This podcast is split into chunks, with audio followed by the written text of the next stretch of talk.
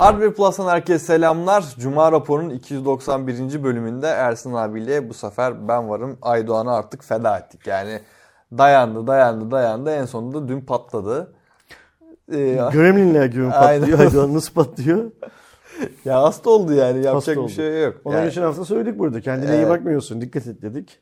Ee, bir de herkesin... Aydoğan'ın hasta olmayı geçiyorum abi düzelememe problemi var Herkesin bence. o kadar büyük bir salgın var ki herkesin kendisine dikkat etmesi gerekiyor. Aynen. Zaten şu anda e, hasta olmayan adamdan çok hasta olan adam ya da a, hasta olacak olan adam. Virüsü taşıdığı ama farkında olmayan hasta olacak adam var evet. piyasada.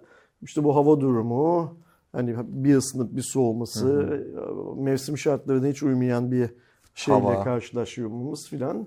Sanırım e, bu sıcaklıkta e, virüsler de daha kolay ürüyorlar bilmem neye filan her neyse. Herkes hasta. Aydoğan da hasta. Geçmiş olsun Aydoğan'a. Geçmiş İnşallah olsun işte e, salı gününe kadar evet. iş yok. Salı gününe kadar kendini toplar. Ki zaten sonrasında bir de CS macerası var Aydoğan'ın. Salı gününe kadar niye iş yok? Çünkü bugün bu yılın son iş günü. Ve bizim açımızdan. Cuma son cuma raporu.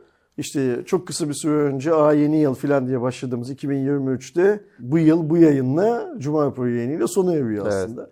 O yüzden izleyen herkese peşinen bir yeni yılınız kutlu olsun demek Kesinlikle. lazım. Umalım ki 2024 yılı sadece Türk halkına bu videoyu izleyenlere değil bütün dünya insanlarına huzur, mutluluk, barış ve sağlık getirsin. Çünkü 2023 birçok noktada sabıkalı bir yıl olarak yine şeye geçti, kayıtlara geçti bizim açımızdan bakarsak, Türkiye açısından bakarsak hmm, herhalde mutluluk endeksimiz biraz daha azaldı. Hı hı. Büyük oranda fakirleştik. Ee, sinirlerimizi bozan çok fazla olay oldu ülkede bütün yıl boyunca. Çok. Zaten yılın daha başında Şubat ayında hepimizi yasa boğan bir depremle Sanki dünmüş gibi hissediyor insan. Aynen öyle. Ve geldiğimiz noktada sanki dünmüş gibi hissediyor insan diyorsun. Geldiğimiz noktada e, deprem bölgesinde kayda değer hiçbir iyileştirmenin neredeyse yapılmadığına şahit oluyoruz. Ee, geçenlerde bir arkadaşımın arkadaşı şöyle bir şey anlattı. Hataylı. Ee, sanırım Adana'da yaşıyor hı hı. ya da Mersin'de yaşıyor. Tam olarak emin değilim. Amcası ya da dayısı ameliyat oluyor Hatay'da.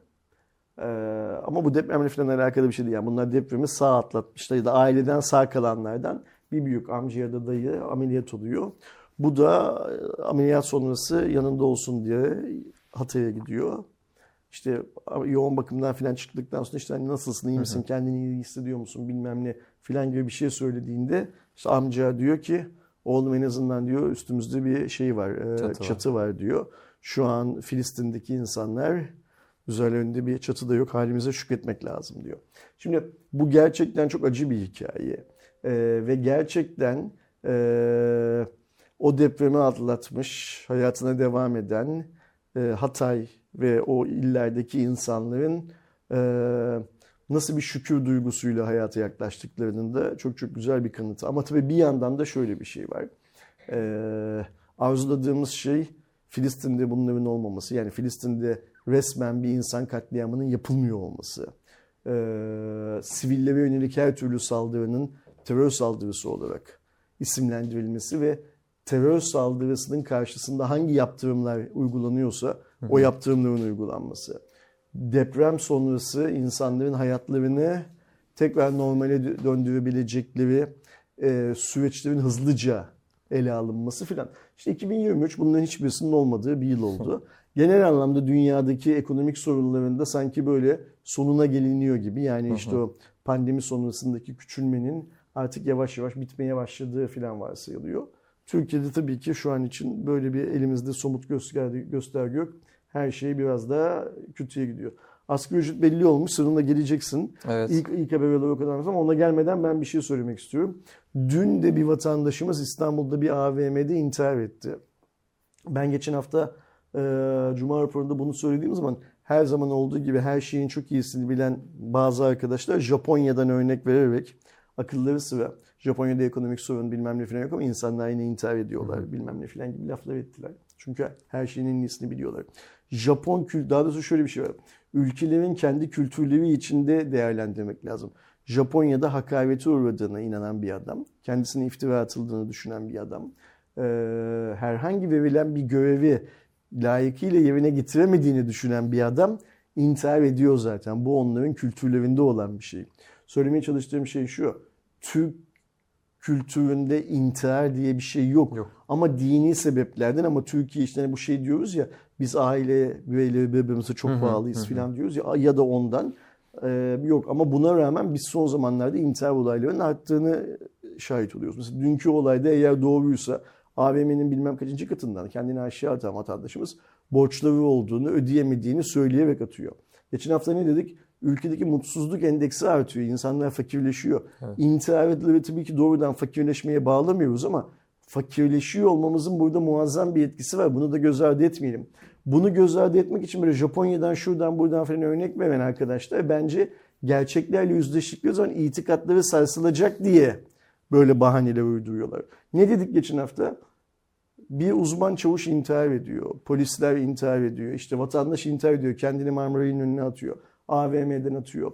Bunlar çok garip bir kere. Bir de şunu unutmamak lazım. Yani biz toplum olarak bireysel bir toplum değiliz. Yani mesela Japon halkı çok yalnız olabiliyor. Kuzey ülkelerinde, Finlandiya'da, Norveç'te evet. intihar olanları fazla olabiliyor. Orada bireysel yaşam çok şey olabiliyor. Bizde en az insana sahip olan ailemiz 3 kişidir, 4 kişidir ve bu 3-4 kişi birisi vefat edinceye kadar birbirinden kolay kolay kopmazlar. Amcalar, dayılar, halalarla filan birlikte yaşanıyor ve bunların aynı şehirde olmasına gerek olmaz. Sürekli bir iletişim halindedir insanlar. Ee, o yüzden bir kişinin intihar etmesi Japonya'da en fazla bir iki kişiyi belki Finlandiya'da sadece kendi anasını, babasını, karısını, çocuğunu falan etkilerken Türkiye'de intihar eden bir kişiye çok geniş kitleleri etkiler. Doğru. Niye? Aile yapımız çok iç içe olduğu için. O yüzden bu intihar olayları bence en az yaşadığımız ekonomik sorunların gelecek sinyalleri kadar tehlikeli sinyaller. Ben eminim bir süre sonra 20 yıl 30 yıl sonra filan sosyolojik anlamda bu intiharların ne, niçin böyle 2022, 2023, 2004'lü yıllarda arttığı akademik olarak yazıldığı zaman, araştırılıp yazıldığı zaman bir yere bunun parametrelerinden bir tanesi ülkede zorlaşan hayat şartları. Hayat şartlarından tek kastım ekonomi değil. Yani bir bireyin kendini var edebilme, var olabilme savaşının da bunun içinde çok etkili olacağını, çok etkili olduğunun yazılacağını varsayıyorum. O yüzden lütfen hiç kimse şöyle bir algı oluşturmaya çalışmasın. Ya biz fakirleştiğimiz için mi intihar ediyoruz bilmem ne falan. Evet fakirleşmemizin bir nedeni var bunun içinde. Bunu İlla görmek lazım. Yani abi, evet. Mutlu olan bir insan niçin intihar etsin? Bunu düşünmek lazım. Yani adamcağız o AVM'nin bilmem kaçıncı katında ellerini bırakırken borcum var ödeyemiyorum diye niçin bağırsın? Bir de bak şu çok önemli. Bu insanlar yani metro Marmaray'ın önüne atlayan vatandaşımız da bu insanlar evlerinde kendi kendilerini de öldürebilirler. Yani Tabii ki. Asla Allah korusun bir ilaç alıyor bilmem ne falan. Bu eylemlerin artık bundan çok eylem haline geliyor. Toplumun içinde yapılıyor olması da bir başka gösterge. Evet. Yani e, bunları düşünmek lazım ve hani böyle intihar eden herkesin bazı psikolojik sorunları vardı da o sorunlar yüzünden intihar etti. Aslında ülkede her şey güllük gülistanlık içinde de sadece o gariban bunu anlamadı ya işi bağlamak bence çok şey değil. Ee, nasıl söyleyeyim? Mantıklı eylemler değil. Ee, bazı şeyleri düşünürken lütfen itikadınızı kapının dışında bırakarak düşünün. Çok zor işler bu e, intihar falan gibi hikayeler. İntihar eden içinde onun yakın ailesi, yakın çevresi, dostları ve arkadaşları için de çok çok şeyler. Allah hepsine sabır versin. Ve dileyelim ki intihar haberlerini normal haberden sayacağımız kadar artmasın, azalsın. Biz de hiç burada konuşmayalım. Konuşulacak bir konu da değil zaten keyifli. Konuşulacak keyifli konu ne mesela? 2023'ün sence sonlarına doğru geride bıraktığımız bir hafta içindeki en şok edici haber neydi sence? Ya bir asgari ücretin haberi oldu. Sonrasında yani ben geçen cuma raporunda bahsettim abi Aydoğan'la yaptığımızda. Ben artık dedim bıraktım.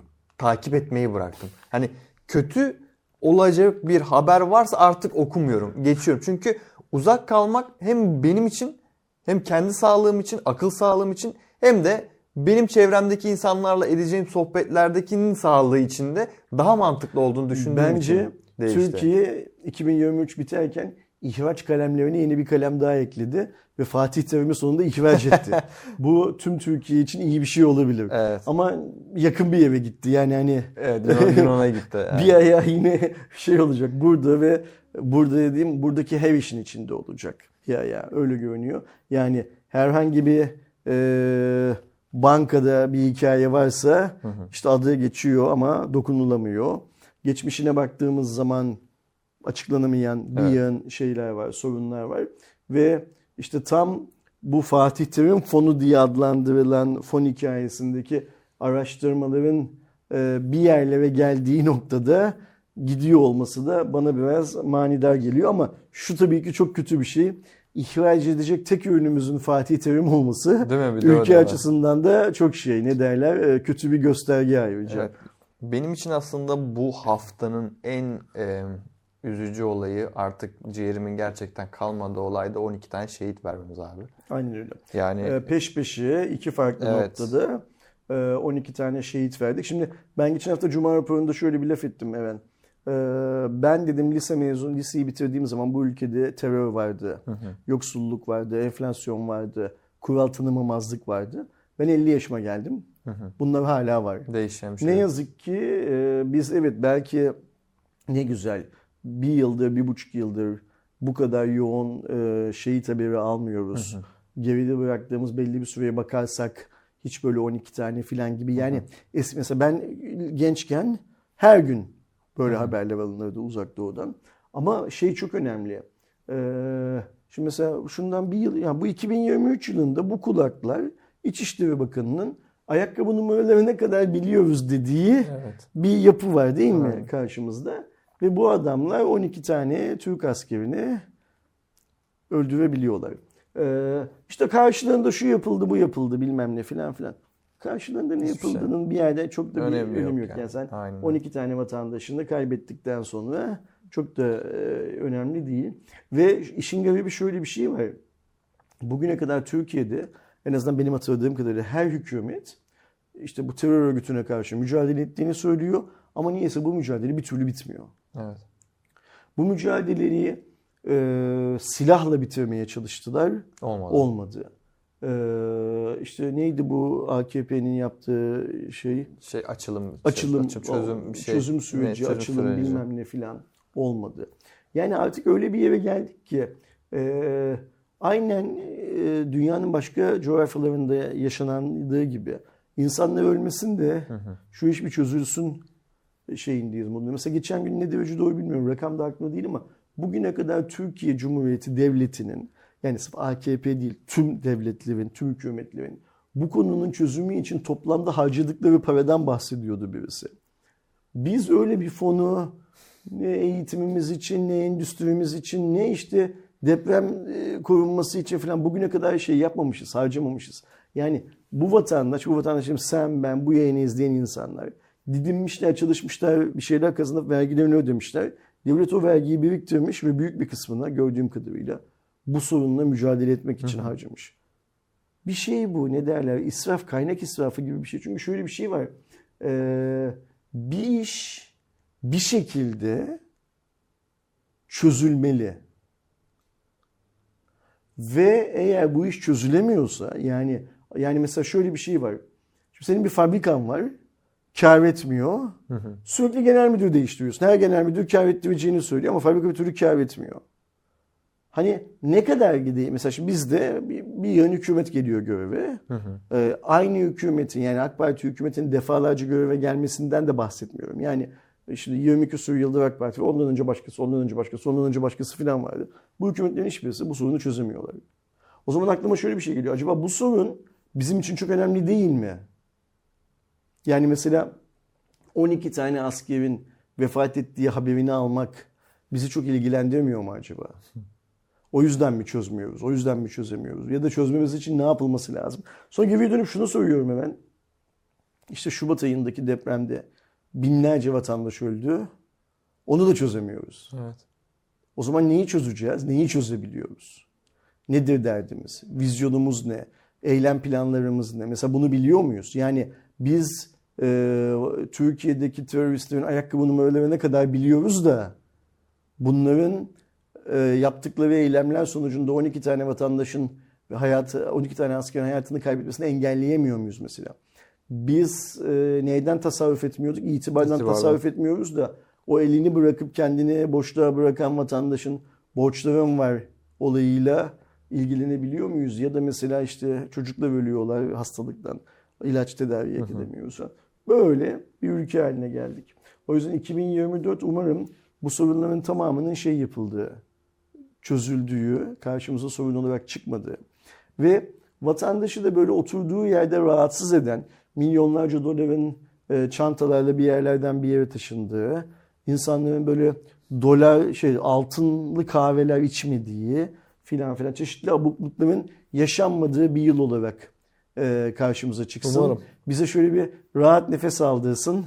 Gülmek, eğlenmek derdinde değiliz ama bari rahatlayalım yani. Değil en mi? azından Aynen. rahatlayalım yani. Ya Diyelim ve benim- 2024'ün evvelde en çok konuşulacak konularından bir tanesi olan asgari ücretle başlayalım. Dün mü belli oldu bu? E, dün belli oldu. Dün değil ondan önceki gün belli oldu. Bundan gün belli oldu. E, asgari ücret bildiğiniz gibi 2023 yılı içerisinde iki kez değişmişti. İlk sene başında 8500 liraydı.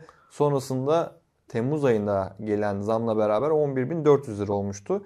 Şimdi ise %49 zamla beraber 17.002 lira oldu. Herkes sosyal medyada bunun geyini çok fazla yaptı. O 2 lira ne 2 lirası? Ya şimdi küsurat da bence de hükümetin yani mesela şöyle bir şey var. Mesela 17 bin lira olarak açıklansaydı bu. %49 yine denseydi. Vatandaş kalkıp ver lan bizim 2 liramızı mı diyecekti Hayır, yani. Hani, Yani- e, Ya da bunu 19, 17 bin 2 lira yerine 17 bin 50 lira, 17 bin Ha 10 gibi. lira, 17 bin 5 lira yapsaydı. Atıyorum yani e, niye mesela bu? Herhalde bu şeydi ve ben öyle tahmin ediyorum. Büyük bir ihtimalle yasada aşağı ya da yukarıya yuvarlanması engellenen bir durumdu Olabilir. diye tahmin ediyorum. Olabilir. Yoksa öbür yandan ay sadece kafalar karışsın. insanlar yüzdelik hesabını doğru düzgün yapamasınlar. bilmem ne filan diye 17 bin 2 lira olduğunu varsaymak mümkün değil. Ve yani %49 zam neredeyse %50 zam iyi bir zam. Bence de evet güzel bir arttırma ama Ancak işin gerçeği şu ki biz bunu daha önceki e, asgari ücret zamlarında da yani geçen yılda iki kere konuştuk. Sen cebindeki paranın artmasıyla zengin olmuyorsun. Sen cebindeki paranın satın alma gücüyle zengin oluyorsun. Aynen yani e, rakamlar çok şey değil, aklıma değil ama 11.400 lirayken bu asgari ücret 11.400 liraya sen 10.000 tane ekmek alıyorsan, 1000 tane ekmek alıyorsan şimdi 17.000 lira olduğu zaman 1000 taneden fazla ekmek alıyorsan eğer e, zam almış olursun. Aynen. Eğer 1000 tane ekmek alıyorsan zam almış olmazsın. O sadece güncelleme olur. Ee, bizim şu geride bıraktığımız seçim sonrası Mart mıydı Nisan mıydı ne zaman? Nisan abi. O, o zamandan sonra ekonomik anlamda e, ekonomik parametrelerin düzelmesi için benim bence yaptığımız çok fazla bir şey yok. Yani seçim öncesi faizi indiriyorduk çünkü faiz haramdı. nasıl vardı? Ee, Şimdi faizi indirmiyoruz. Herhalde artık haram değil o yüzden indirmiyoruz. Ee, faizi arttırıyoruz. Faizin arttığı bir ortamda her şeyin değeri faiz oranı kadar minimum artmak zorunda zaten. Böyle bir şey var. O yüzden %49'a baktığımız zaman ben dönüyorum bankaların mevduata ne kadar faiz verdiğine bakıyorum. Bankalarda mevduata %47, Tabii, %46 filan gibi faiz veriyorlar. Aynen. Bunun birleşik faizini de hesaplarsak yani atıyorum her bin lirayı bir aylık faize %46'dan koyup gelen geliri de tekrar üzerine koyup filan hesaplarsak bu %49'u filan yıllık Çok bazda az. çok çok Çok fazla aşıyoruz gelecek, zaten. evet. O yüzden Allah asgari ücretle çalışanların yardımcısı olsun. Amin. Söylenecek çok fazla bir şey yok. Evet birileri şey diyebilir öyle ya büyük bir ihtimalle. Ee, ya %49 zamdan da daha fazlası nasıl olacak? %49'dan daha fazla yapılırsa bu sefer işsizlik artacak bilmem ne filan filan da diyebilirler. Onu söyleyenlerin tamamı hayatları boyunca bence asgari ücretle çalışmamış insanlardır. asgari ücretle onlara imkanımız olsa bu fare deneyleri gibi e, 17 bin 2 lirayı verip bir ay geçinmelerini e, inceleyebilsek ancak o zaman onların düştüğü hali, bu ülkenin şartlarında onların düştüğü hali anlayabiliriz. Başka türlü e, anlayamayız ve niçin böyle konuştuklarını da bilemeyiz açıkça söylemek gerekirse. Bir de e, 500 TL'lik bir refah payı vardı bu e, 11.400 liralık meblağ içerisinde. O 1000 lira olacağı konuşuluyordu. Cumhurbaşkanı tarafından 1000 lira hani olarak ayarlayın gibisinden bir konuşma vardı. e, gerçek dışı çıktı. 1000 lira değil de 700 lira olarak karşımıza çıktı. Ama 500 euro olarak da kalmadı. Sen de şimdi Evet, aklını 200 yiyorsun. lira bir artırım oluyor. O da Orada da- yaklaşık orada da bak 245 dikkat- aynen öyle. bir Yani. zam söz konusu. Yani sonuç olarak 17.002 liralık bir meblağ cebine girecek asgari ücretlerin cebine. Yani Allah yardımcıları olsun. çoğu şehirde diyeyim artık özellikle büyük şehirlerde kira derdi en büyük problem. Ve 17.002 liranın kaç lirasının kiraya gideceği, kaç lirasının e, işte faturalara gideceği, kaç lirasının insanın boğazına gideceğini konuşursak da burada işin içinden zaten çıkamıyoruz. Bir Ki de- zaten abi e, şey var. hmm, yoksulluk sınırı diye bir gerçek var hayatımızda. Yoksulluk sınırının da bu sınıra şu anda çok yakın olduğunu düşünürsek ve sadece 2024'e girmeden bu yoksulluk sınırı bu fiyatlardayken, bu meblağdayken 2024 yılında yoksulluk sınırının artacağını ve asgari ücretinde yine yoksulluk sınırının daha altında kalacağı bir dönem yaşayacakmışız gibi Ülkedeki duruyor. enflasyonun da ne olduğunu tam olarak bilmiyoruz. Yani Merkez Bankası'nın açıkladığıyla e, bağımsız kurumların açıkladıkları arasında çok fazla fark Evet. var. Piyasada benim gördüğüm fiyat artışıyla Merkez Bankası'nın açıkladığı arasında çok çok fark, fark var. Yani orada garip bir matematik söz konusu. Bazı insanlar diyorlar ki asgari ücretten çalışacak insan bulamıyoruz. İşte o yüzden bu yasal yasa dışı göçmenler çok Evet. çok önemli. ıvır zıvır falan diyorlar.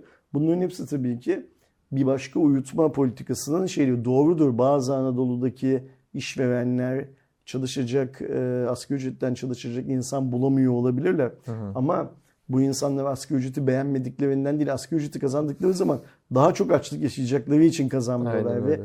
kayıt dışı başka işlere yöneliyorlar. Böyle bir gerçek var. Bunu unutmamak lazım. Bir de yeni kimlik ve pasaport ücretleri de belli oldu. Yani kalem ürünlerden diyelim aslında. Değerleme oranında %58,46 olarak gerçekleşecek. Geçen sene bu %122 idi. Onu da söyleyeyim sizlere. Ve yani Cumhurbaşkanı kararıyla bu aşağıda çekilebiliyor. Kendi inisiyatifinde olan bir şey. 6 aylık pasaport almak isterseniz 1034 yerine 1638 lira. 1 yıllık pasaport 1512 lira yerine 2395 lira. 2 yıllık 2469 yerine 3912 lira. 3 yıllık ve daha fazlası yani 10 yıllık diyelim biz buna. 3507 liradan 5557'ye yükselmiş oldu. Pardon 3 yıllığı bu. 3 yıldan fazla isterseniz de 4943 liradan 7832 lira yükseldi. Defter bedeli 501 liradan 793'e yükselmiş oldu. E, noter kağıtları 55 liradan 87 liraya, protesto ve resmen senetler 110'dan 174'e, kimlik kartı değişimi ki benim de yaptırmam gerekiyor artık 83'ten 130 liraya. E, sonrasında kayıp ederseniz de 166 liradan 260 liraya, sürücü belgelerinde 624 liradan 990 liraya, aile cüzdanında 445 liradan 705 lira çıkmış olacak. Demek ki benim de cebimden 705 çıkacak. Yani hepsi %49'dan daha fazla Evet, artmış. aynen. Burada onu dikkat etmek lazım. Ee, o yüzden de asgari ücrete yapılan %49 49 zammın aslında devletin kendi değerli kağıtlarına belirlediği zamın bile altında olduğunu Ne kadar düşünmek garip, lazım.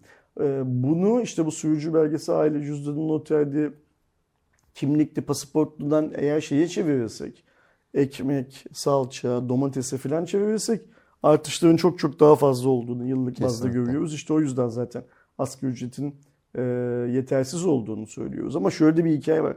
Asgari ücreti 100 bin lira da yapsan paranın alım gücünü arttıramadığın sürece herhangi bir şey ifade etmiyor. O zaman ne oluyor? İkinci Dünya Savaşı sonrası Almanya'da yaşanan gibi insanlar çantalar dolusu parayla fırına gidip çantalar dolusu parayı verip bir tane ekmek alabiliyorlar o zaman. Yani tek başına bir parametredeki artış, numerik artış herhangi bir şey ifade etmiyor. Evet. Biz bunu faizin tek başına düşürüldüğü dönemde de gördük. Şimdi faizin tek başına artırıldığı dönemde tekrar görüyoruz. Evet. Başka başka önlemler almak gerekiyor ekonomide. Bakalım. Bir diğer mevzu da bu haftanın aslında en önemli konularından bir tanesi de yurt dışı telefonların kullanım süresi 180 güne çıkarıldı. Ama tabii ki soru işaretleriyle beraber çıkarıldı. Bunun hakkında bir video yaptım. Videoda da aslında açıkladım ama birçok arkadaşımız anlamamış. Şimdi tekrardan kısaca bir özetini de geçeceğim. Peki ne oldu onu sizlere söyleyeyim. AK Parti Genel Başkan Yardımcısı Zafer Sırakaya resmi Twitter veya X üzerindeki hesabı üzerinden açıklama yaptı. Bir müjdemizde yurt dışından getirilen cep telefonları ile ilgili yapılacak yeni düzenleme ile yurt dışı cep telefonlarına e-devlet üzerinden geçici haberleşme için başvuru yapılması durumunda mobil cihazların kullanım süresi iki defaya mahsus olarak 30'ar gün uzatılabilecek ifadesini kullandı. Bu ne demek oluyor? Standart olarak 120 günlük bir kullanım süreniz bulunuyordu. Eğer yurt dışında yaşıyorsanız, gurbetçiyseniz vesaire ülkemize geldiğinizde ben 120 günden daha fazla bir şekilde telefonumu kullanmak istiyorum ve Türk hattıyla kullanmak istiyorum dediğinizde kendi Türkiye Cumhuriyeti vatandaşlık numaranızla beraber E-Devlet'e girdiğinizde orada uzatma talebinde bulunabiliyorsunuz. İki defaya mahsus olarak 30 e, 30'ar günden bunu yapabiliyorsunuz. Aslında takribi şöyle bir olay gerçekleşiyor. 120 gün üzerine 2 defa mahsus 60 günü eklersek 180 gün yapıyor. Eğer telefonunuz çift hatlıysa 180 artı 180 gün yani 360 gün boyunca kayıtsız bir şekilde kullanabiliyorsunuz. Aslında olay bundan ibaretti. Bu Türkiye'de yaşayan ve kaçak yola telefonu alıp çift hatla beraber ben kayıtsız bir şekilde kullanayım diye bir olay değil arkadaşlar. Sizlere bunu tekrardan açıklamasını yapayım. Sadece şu olabilir mi diye de düşünmüştüm ben videoda. Yurt dışına giderim gelirim sonrasında uzatma talebi yaparım şeklinde miydi diye düşündüm ben videoda da bunu söyledim. Nasıl olacak diye daha belli değildi. Sonrasında araştırdılar baktılar ve AK Parti'nin seçim beyannamesinde ortaya çıkan bir olay bulunuyor. Orada da şöyle bir ibare bulunuyor. Yurt dışından getirilen mobil cihazların Türkiye'de kayıtsız kullanım süresinin yurt dışı vatandaşlarımız için yani yurt dışında yerleşik vatandaşlarımız için diye bir ibare bulunuyor. Bu da bizim gurbetçi dediğimiz tayfa sadece yararlanacak bundan. Yani onlar 120 günden 180 güne kadar çıkarıp kullanabilecekler telefonlarını. Şu anda ülkemizde yaşayan ve kaçak yolla bir Çift hatlı yurt dışı telefon aldığınızda sizin 360 gün gibi bir kullanım amacınız süreniz olmayacak arkadaşlar. Sadece gurbetçilere yarayacak bu olay. Şimdi seçim öncesi seçim vaatlerine ne yazık ki partilerin insanlar çok fazla bakmıyorlar. Yani bu bu seçimle alakalı genel anlamda Türkiye'de insanlar böyle bir partizanlık babadan oğula falan geçtiği için yani bir aile o partiye oy veriyor, bir aile bu partiye oy veriyor. Ben o yüzden hep şey diyorum ya işte futbol takımı tutar gibi cep telefonu markası tutmayın. Anneniz babanız oy verdiği için herhangi bir partiye oy vermek Evet. zorunda değilsiniz falan. Biraz okumak lazım. AK Parti'nin seçim şeyli vaatleri arasında işte yurt dışındaki seçmenin arzuladığı bazı değişiklikler vardı. Neydi o değişikliklerden bir tanesi buydu. Çünkü o insanlar diyorlardı ki biz Türkiye'ye gelip belli bir süreden fazla kaldığımız zaman yanımıza getirdiğimiz telefonu Türkiye'de kullanamıyoruz. Ve Türkiye'de tekrar bir telefon almak zorunda kalıyoruz. Bilmem ne. İkinci bir sorun şuydu. Araçlar. e, araç hikayesi. Getirdiğimiz araçları e, Türkiye'de bir gün sınırımız var ve bu gün sınırı bizim tüm tatilimizi, Türkiye'de geçirmek istediğimiz zamana yetmiyor. Ülkeden sanki bir yabancıymışız gibi giriş çıkış yapmamız gerekiyor. Yani bilmem kaç gün sonra benim işte bir Gürcistan'a girip çıkmam Yunanistan'a gitmem gerekiyor. Ama ben Konya'da köyümdeyken niye Gürcistan'a gideyim, niye Yunanistan'a gideyim? Bu çok zor. Belki Edirne'deki adama, yani Edirne'de ailesi olup kendisi dünyanın herhangi bir yerinde çalışan bir adam için bu Çok belki çok kolay. kolay. Karadeniz'deki bir adam için çok ama böyle bir dert vardı. Ve AK Parti'de, e, AKP'de seçim öncesi bu konulardaki dertlerin farkında olduğunu ve çözeceğini söyledi. AK Parti çünkü zaten ekonomiyle ilgili sorunların da farkında olduğunu çözeceğini filan söylemişti. Fakat burada şöyle bir şey var. Şimdi e, seçimlerden sonra e, bizim dünyanın farklı yerlerinde yaşayan vatandaşlarımızın bunlar ama çift pasaportlu olsun ama bilmem ne olsun fark etmez. Tabii ki kendilerinin sahip olduğu bazı e, medyalar da var.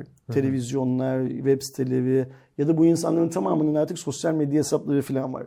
Bu insanlar sosyal medyadan ve sahip oldukları medyalardan web sitesi, televizyon, radyo fark etmez ya da o kendi yaşadıkları bölgelerdeki AK Parti temsilcilerine dertlerini anlattılar. Dediler ki bize böyle bir söz verilmişti. Biz de oy verdik. Bu sözün yerine getirilmesi lazım diye. Ve AK Parti, AKP bu sözü yerine getirdi. Şimdi büyük bir tane şu otomobil hikayesini de çözecek. 2 yıldan 4 yıla çıkarılıyor o da. O onu da çözecek. Yani böylece e, otomobili getirip burada bırakıp gidip kendisi e, yaşadığı yerde yaşayacak. Ama otomobilin yurt dışına çıkması gerekmeyecek. Yani böylece yiyenler, amcaoğulları ve bilmem ne falan. Tabii işin işi aslında bu böyle okumak lazım. Mesela gurbetçinin derdi şu aslında. Ben getireyim diyor bir araba diyor mesela atıyorum. Türkiye'de 1 milyon liraya, 1 milyon satılan arabada kalmadı da 5 milyon liraya satılan bir araba. Bizde de olsa bunu diyor Almanya'da diyor 1,5 milyon alıyor. Ya. Getireyim diyor bırakayım diyor. Benim yeğen diyor hemen bu Havasını arabayla atsın diyor. burada diyor. Havasını atsın, çalışsın, şoförlük yapsın bilmem ne filan filan. Ama Türkiye Cumhuriyeti Devleti benim bu arabayı buraya sokmama çok da fazla şey yapmasın. Sonuçta ben bu arabayla Almanya'dan Fransa'ya, Almanya'dan Belçika'ya, Almanya'dan Yunanistan'a gittiğim zaman herhangi bir derdim yok. Türkiye'ye geldiğim zaman niçin bir derdim oluyor diyor. Ama bunu tabii ki şeye e, ne derler e, hükümete ya işte biz geliyoruz işte 150 gün kalacağım ben ülkede 150 gün kalamıyorum. 90 gün kalıp dönmek zorunda kalıyorum. 150 gün kalsam 60 gün daha para harcayacağım bilmem ne. Kendi evimde sizin yüzünüzden kalamıyorum filan gibi bahanelerle anlatıyorlar. AKP hükümeti de bu derdi anladı. Onu da çözecekler yakında. Bunu niye böyle uzattıkça uzatıp anlatıyorum? Şunun için anlatıyorum. Şimdi e, seçim öncesi tüm partiler benim gördüğüm kadarıyla ekonomiyi düzelteceklerine sözünü verdiler. Ekonomiyi bozan parti de aynı sözü verdi. Ee, ve biz niye ekonomiyi bozdunuz, nasıl bu hale getirdiniz filan demeden o partiyi tekrar seçtik. Evet. O zaman gurbetçilerin yaptığı baskının aynısını bizim de yapıp ekonomiyi düzeltme sözü vermiştiniz. Ekonomiyi düzeltin diye o baskıyı uygulamamız gerekiyor. Bu baskıdan kastım şey değil. Sokaklara dökülelim bilmem ne yapalım, yağmalar yapalım filan değil. Demokratik haklarımız var vatandaş olarak. Niye? Çünkü oyu biz verdik. Yani şöyle bir şey var. Sopa bizim elimizde aslında. Sopanın bizim elimizde olduğunu bilmemiz lazım. Bu Silivri soğuktur bilmem ne filan gibi çıkartılan e, ön yargıların yerleştirilmesi sonucu insanlar şikayet etmekten korkar hale geldiler. İnsanlar şikayet etmekten korkar hale geldikleri için bazı itikatları sarsılan birileri de intiharın ekonomiyle alakası olmadığını iddia edebilecek kadar cüretkar bir hal alıyorlar bugün Türkiye'de. Ee, Türkiye'deki tek dert ne yazık ki ekonomi değil. Türkiye'de birçok dert var. Yani eğitim sistemi, adalet sistemi, sağlık sistemi, e, al işte şeyler, devlet hastanelerinde çalışan doktorlar e, bankalardaki numaratör gibi o Hasta sayıyı alıyorlar, arttırmak evet. zorundalar. O sayıyı Evet. arttırmak zorundalar. Doğru. Yani bu haftada bir doktor beyefendiyle bir araya geldik, bir şey konuştuk. Ee, yıllar önce kamuda çalışmayı bırakmış ve diyor ki işte kendi yaptığı işleri anlatıyordu. Kamuda çalışan bir doktorun bu işleri yapabilme şansı yok diyor. Başına kaşıyacak zamanı yok bu arkadaşların diyor. Yani o yüzden bir yerden düzelmenin başlaması lazım. Şimdi biz düzelmenin başladığı yere bu cep telefonlarına getirilen ekstra süre olarak kabul edersek öyle ya ben de oy verdim. Berlin'deki, Frankfurt'taki, Münih'teki adam da oy Hepimizin oyu aynı güçte. Şimdi düzelmenin bir yerden başladığını varsayarsak o zaman bu düzelmenin bizimle alakalı olan kısmını da talep etmemiz gerekiyor bence. Demek ki hükümet talep gelirse Değerlendirip alıyor. bunu yapıyor. Bizim de hükümetten e, AKP'ye oy vermiş olsun ya da olmasın. Türkiye Cumhuriyeti sınırları içinde yaşayan her vatandaşın da benim ekonomik şartlarımı düzelt. Benim e, şeyimi düzelt. Çocuklarımın eğitim şeylerini düzelt, imkanlarını düzelt.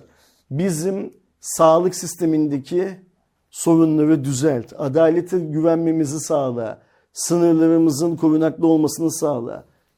Depremdeki mağdur olan insanlara mağduriyetini gider. E, askerlerimizin can güvenliğini sağla deme hakkımız var demek.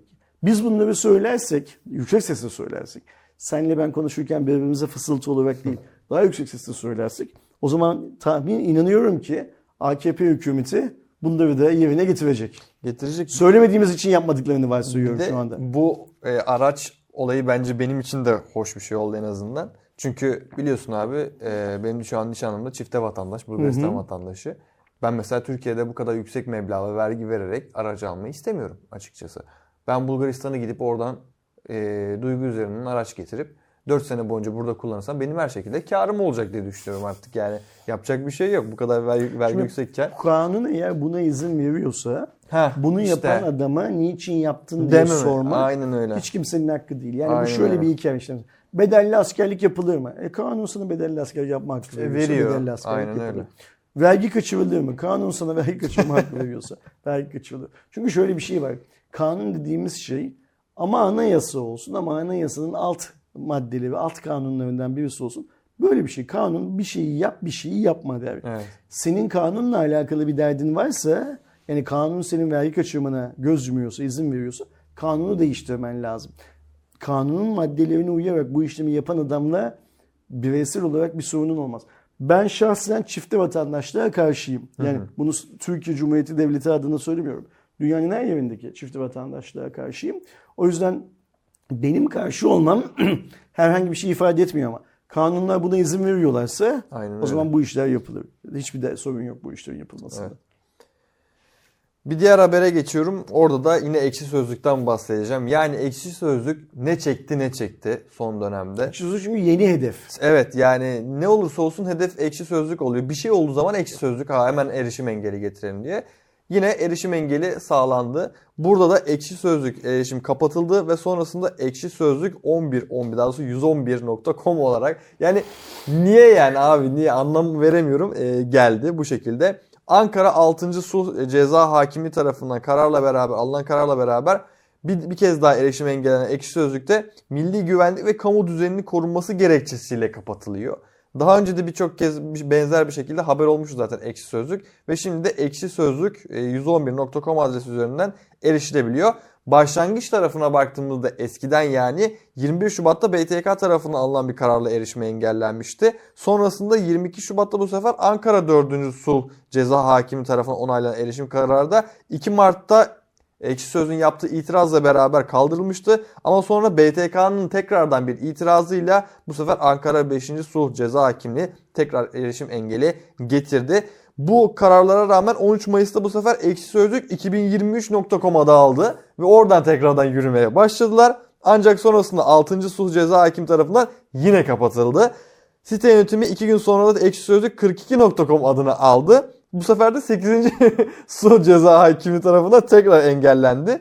Şimdi ise erişim neden engelli konusunda net bir bilgi yok ama bununla beraber Ankara Cumhuriyet Başsavcılığı site üzerindeki bazı tepki çeken yorumlarla beraber kapatıldığını söylüyor. Gördüğüm kadarıyla da bu e, 12 tane şehit haberinden sonra yayınlanan bir e, PKK'nın videosunu paylaşılması üzerine gördüğüm kadarıyla Şimdi ek sözlüğe engel getirildi. İnsanların şunu anlaması lazım. Sansür amacına uzun vadede ulaşabilecek bir sistem değil. Ancak sansüre karşıyız tamam da e, yalanın, iftiranın, hakaretin sosyal medyaya yayılmasına da karşıyız. Yani bu da çok önemli. O, şimdi ekşi sözlük e, ilk kurulduğu zamanki ekşi sözlük değil. Bunu da kabul etmek lazım. Evet. Yani ekşi sözlükte gerçekten e, bazı hakaretler, bazı yanlış bilgiler, bilmem ne filan yayılıyor olabilir. Ama bu sadece ekşi sözlükte değil. Mesela Facebook'ta daha çok yayılıyor var bana söyleyecek olursa. Kapalı gruplarda Kapalı özellikle. gruplarda özel. Ya işte mesela şeyler dolaşıyor ya ortalıkta. İşte soğuk algınlığında iki tane onu kır bunu karıştır bilmem ne filan. Mesela bunların da gerçekliğini bilmiyoruz teorik olarak.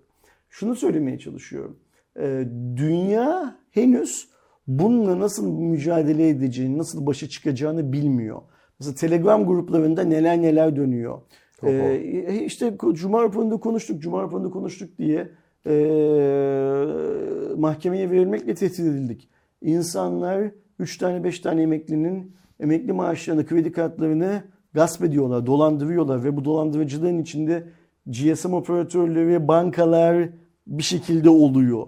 Şimdi bunlar hepsi bugünün dünyasının suç şeyleri, unsurları.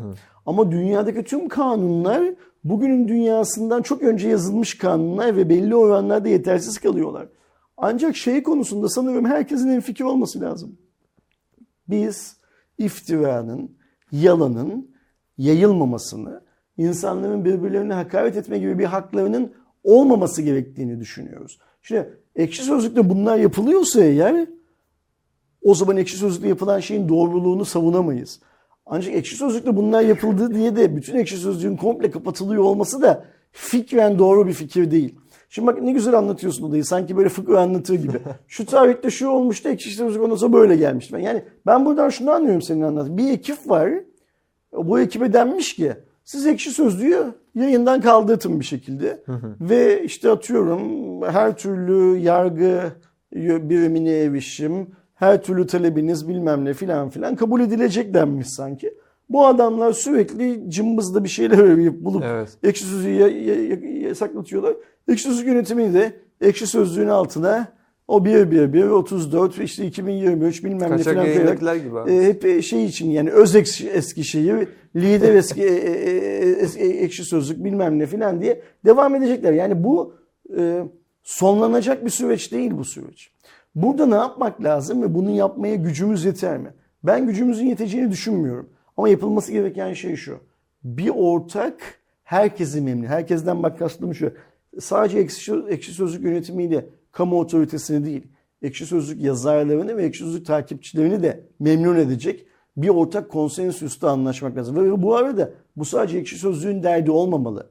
Bu aynı zamanda başka platformların da derdi olmalı. Yani sen mesela atıyorum ekşi sözlüğe bu vefat eden, şehit edilen askerlerimizle ilgili haber paylaşım her neyse bilmiyorum ne olduğunu. O yüzden yasak getiriyorsan buna benzer bir metin mutlaka Facebook'ta, Instagram'da, Twitter'da. Pinterest'te, şurada burada filan bir yerde paylaşıldı. Bunlar mutlaka WhatsApp gruplarından birbirlerine gönderiliyorlar. Telegram'da neler dönüyor neler dönüyor. Yani bunların hepsini görmezden geleceksin. Ekşi sözlüğü yaz. Bu bana adil bir sistem gibi gelmiyor. Şu bak şunu da söylemiyorum. Bırakın demiyorum. Çözüm böyle bir şey değil. Çözüm başka bir hikaye. Eğer bir çözüm bulunması isteniyorsa dünyada bunun nasıl çözüleceğine karşı kafa yoran, içlerinde akademik insanların olduğu, e, adalet personelinin olduğu, kamu inisiyatifini te- temsil eden insanların olduğu konseyler, kurullar, kabataslak STK'lar, çalışmalar yapıyor zaten.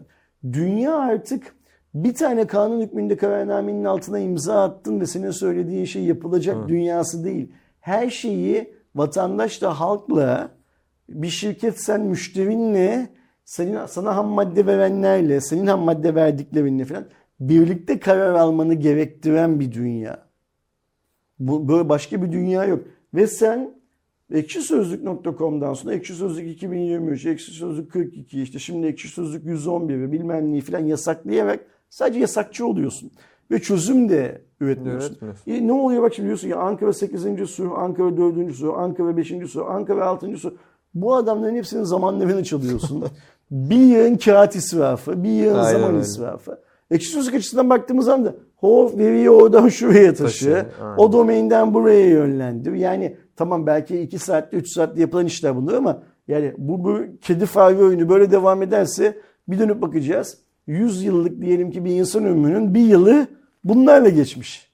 Aynen. Değer mi böyle bir şeye Değmez. Bir uğraşmaya? de şey yap yani bu ekşi sözlük gibi büyük bir platformda zibilyon tane moderatörün var abi senin. Konunun takibini yap veya ne bileyim sana uyarı geldiğinde kaldır yani. Ha bak şimdi şöyle bir şey Konuyu kaldır, lazım. yorumu kaldır, kişiyi engel yani bir şey yap yani. Bu kadar zor olmamalı. Kim oldu artık günümüz şimdi internetin ilk zamanlarında yani internetin ilk zamanları dediğim hayatımız Mirç'ten işte böyle e, ilan panolarından filan ICQ'dan filan ibaretken hani bu kimlik sahibi olmama durumu, bilinmeme durumu kolay sağlanabilen bir şeydi. Ama artık günümüzdeki bu sosyal medya araçlarının her şeyin önüne geçtiği pozisyonda artık e, kimlik giz- gizlenilen kimliğin yani şöyle bir şey var. İşte Facebook sayesinde binlerce insan doğup büyüdüğü arkadaşını, ilkokul arkadaşlarını Askerlik buldu. arkadaşı, Ve ne. şöyle bir şey çıktı. Ya dünya ne kadar küçükmüştü. Benim atıyorum Van'da ilkokula giderken ki arkadaşım Ahmet'le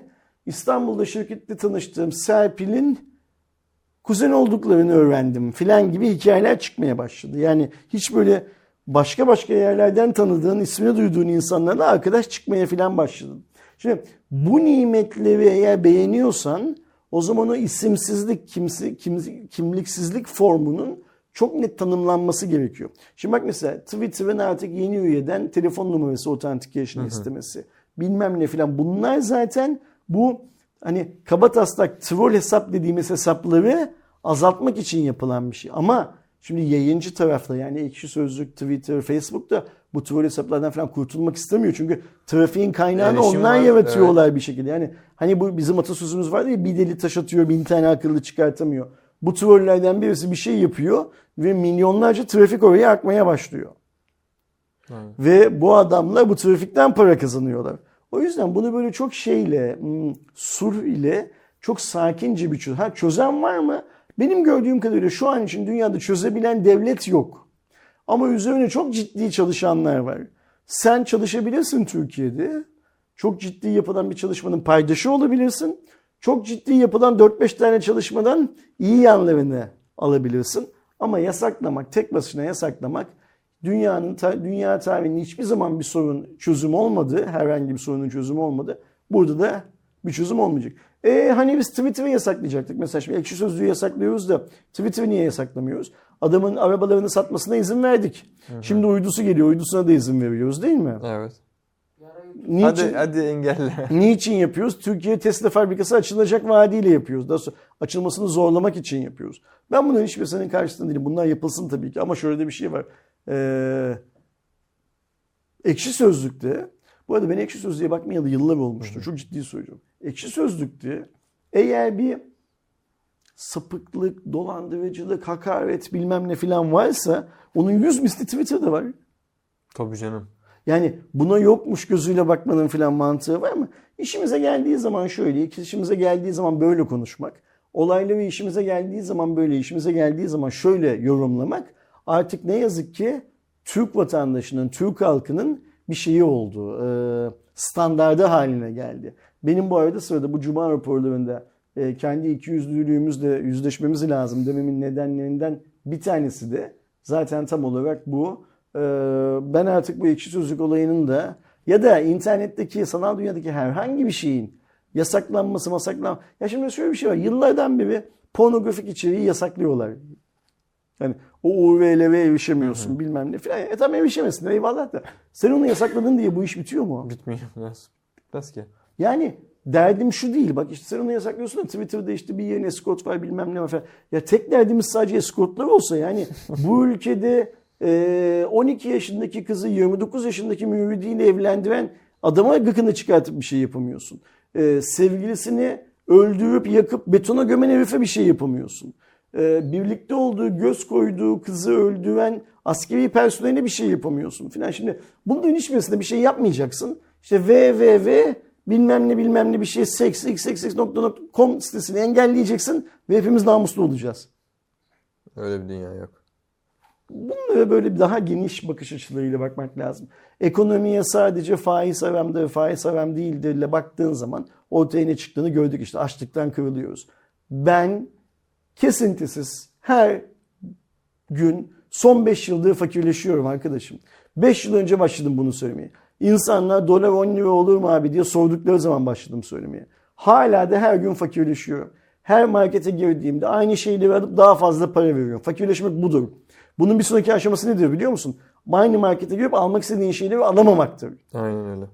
İkamelerini almaktır. Daha kalitesiz olanlarını, sağlığına daha çok zarar vereceğini bildiklerini almaktır filan. Bizim günü kurtarmaktan sağlığımıza bakacak şeyimiz kalmadı, Kalmadı. derdimiz kalmadı. O yüzden yani ekşi sözlüğü kapatalım. E tam daha iyisi var abi. Biz ekşi sözlüğü terör örgütü ilan edelim. Çıkartalım hayatımızdan tamamen. Sorun çözülecek mi? Kesinlikle çözülmeyecek. Ee o zaman nedir yani hani bu hikaye böyle? Evet. Yasaklı siteler listesine alsınlar. Alıyorlar işte Alıyor zaten. işte. Bu o zaten. Alıyor. Yani. Ama adam URL değiştiriyor yani. Yapacak bir şey yok. Huawei kanadına geldiğimizde de Huawei Nova 12 serisi Çin'de tanıtıldı. Huawei durdurak bilmeden Çin'de telefon çıkarmaya devam ediyor kendi ana vatanında. Bu Nova 12'nin hanı muadili ne olacak?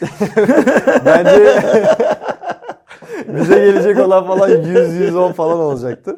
Yani birçok kişi şey konuşmuştu Honor konusunda. Hep iki rakam atlayıp geliyor Honor tarafı. İşte 50, Bugüne kadar öyleydi. 50, 70, 90 hani 100 gelmez diyorlardı. Bilmiyorum açıkçası. Honor tarafından bir ben bilgim yok. e, bu konuyu Cuma raporunda seninle mi konuşmuştuk Aydoğan'la mı hatırlamıyorum ama ben Hanır'ın evet tabii ki 2-2 atlıyor geliyor. Hı hı. Yani şeyde haklılar 80'e getiremedi Evet. 100'ü niye getirsin de haklılar falan. 100'ü getirmek zorunda olduğunu düşünüyorum. Ben de. Nereye kadar Hanır 90 satabilirsin? Yani alacak olan adam ala, Aldı zaten zaten. yani. Bir de şöyle bir şey var ben bak şimdi. Otomobilde, cep telefonunda filan böyle bir popülerlik süresi bir yıl, bir buçuk yıl. Evet. Yani sen Honor 90'ı zaten Türkiye'de zararına sattın. Çok iyi satış rakamlarına ulaştın gördüğümüz kadarıyla. Ama sonsuza kadar satamazsın. Tabii. Ürün yaşam ömrü diye bir şey var. Yani iki gün sonra Samsung'un A seviyesinden yeni cihazlar du- duyurulacak. Xiaomi'nin Redmi'leri, Poco'ları yeniler gelecek. E, Vivo'dan, Realme'den, şuradan buradan cihazlar gelecek. Sen hala onların karşısında Hanı 90'la ayakta duramazsın Türkiye'de. Ha geçmişte için bu yapılıyordu. Geçmişte Honor bu kadar iddiası olan bir şirket değildi Türkiye'de. Geçmişte Honor Huawei'nin bir departmanıydı. Yani şunu, şunu söyleyelim. Ee, Şu anki Honor Türkiye çalışanları Çin'deki Honor şirketi için çalışıyorlar. Bundan önce biz Honor Türkiye'yiz diyen arkadaşlar Huawei Türkiye personeliydiler Evet. en nihayetinde. O yüzden e, zaten farkındaysa arkadaşlarımız Honor hiçbir zaman 90'da yaptığı kadar büyük bir satışı Türkiye'de yapmadı. Rüyasını bile görmedi büyük bir ihtimal. Yani 70'te çok iyi. Benim enflasyona meydan okuyan telefon Honor 70 diye çektiğim video var ama 70'te bile zararına satışı yapmıyordu onu söyleyeyim. Çünkü şu anda Honor'ın sadece Türkiye değil tüm dünyadaki hedefi Huawei'nin boşalttığı Pazar yüzdelik pazarın mümkün olduğu kadar çok kısmını hem Çinlilerden hem Samsung'dan geriye alabilmek. Bununla uğraşıyor. O yüzden de yatırım yapıyor. Yatırım yaparken Honor 90'la o yüzdelik rakamlara tek başına ulaşamazsın. Tabii. O yüzden ben tahmin ediyorum ki Honor 100'ü getirecekler. Getiremezlerse zaten kendi ayaklarını sıkarlar. Yani Honor 90'da zarar ettikleri para yanlarına zarar olarak kalır ve asla kâra dönüştüremezler. Bir de şöyle bir şey var. E, insanlar e, kendi aldıkları telefonların devam modellerini çok takip ederler. Evet. Yani şöyle anlatayım. Honor Türkiye'deki izleyen arkadaşlar zaten biliyorlardır ama bir de benden duysunlar. Honor 90 sahipleri senden benden daha çok Honor 100'ü merak ediyorlar. Honor 110'u Evet. daha çok merak edecekler. Öyle ya benim sahip olduğum telefon markası neler sunmaya başladı muhabbeti var. O yüzden ben Honor 100'ün mutlaka 2024 yılı içinde Türkiye'de satışa çıkacağını düşünüyorum. Hiçbir içeriden bilgi almış değilim ama görünen köyünde kılavuz istemeyeceği gibi bir gerçek var. Evet. Ben de videosunu çektiğimde Honor 100 tanıtıldığı videosunu çektiğimde altında birçok kişi meraklı olduğunu zaten orada belli etmişti yani. Neyse Nova 12 serisine döneyim. E, Nova 12 serisi 4 farklı model olarak çıkıyor karşımıza. Normalde biz bu Nova serilerini hep iyi olarak falan da gördük. Şimdi 4 farklı modelle gelecek. Nova 12 Ultra, Nova 12 Pro, Nova 12 ve Nova 12 Lite olarak 4 farklı modelimiz bulunuyor. Nova 12 Ultra modeli serinin tabii ki en yüksek seviyesi olarak dikkat çekiyor. 6.76 inçlik bir ekranı var. 1224'de 2776 piksellik bir çözünürlük var. 120 Hz LTPO OLED ekranla beraber geliyor ve Kunlun Glass da artık Nova serisine gelmiş oluyor. Kunlun Glass'la beraber korunuyor. İşlemci tarafına geldiğimizde Kirin 9000 SL işlemcisi içerisinde yer alıyor. Yani Huawei telefonlardaki artık o Snapdragon yani en azından bu sıkışmış Snapdragon'dan kurtulmuş oluyoruz. Burada Kirin 9000 SL işlemcisi 12 GB RAM, 512 GB depolama veya 1 TB'lik depolamamız var. Kamera tarafına baktığımızda 50 megapiksellik bir kamera var ve burada da diyafram açıklığı var. Yani aslında değişken diyafram bıçakları da var. f1.4 ile beraber 4.0 arasında değişkenlik gösteriyor. 8 megapiksellikte bir geniş açı kamerası burada bizlerle beraber olacak. Ön kamerası 8 megapiksellik bir kamera var. Ek olarak 8 megapiksel çünkü burada zoom olarak yapabiliyor ön tarafta. 60 megapiksellikte geniş açı kamerası ve ana kamerası olarak var ön tarafta. Yani ön kameranın çözünürlüğü arka taraftan daha yüksek. Batarya tarafında 4600 mAh'lik bir batarya 100 Watt'la beraber hızlı bir şekilde şarj oluyor. Yazılım tarafında Harmony OS'le beraber geliyor ve 198 gram ağırlığı var.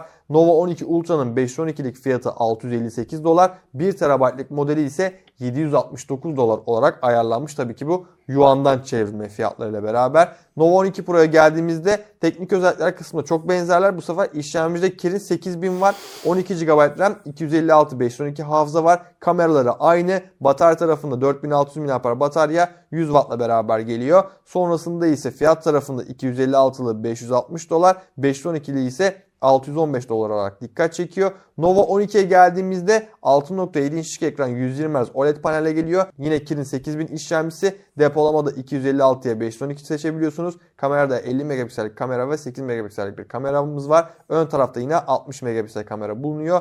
4600 mAh batarya yine 100 Watt'la beraber şarj oluyor. Fiyat olarak baktığımızda başlangıç seçeneği olarak 420 dolar. Sonrasında ise 512'lik içinde 560 dolar fiyatı bulunuyor.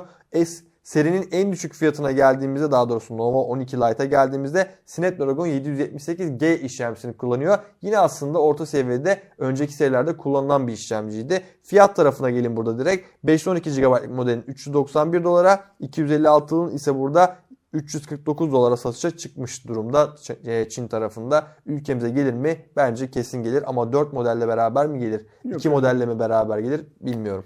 Şimdi ben niye Huawei Nova 12 seviyesi tanıtıldı haberini duyar duymaz Honor olarak hangi nasıl gelecek Hangisi gelir? Şu yüzden sordum.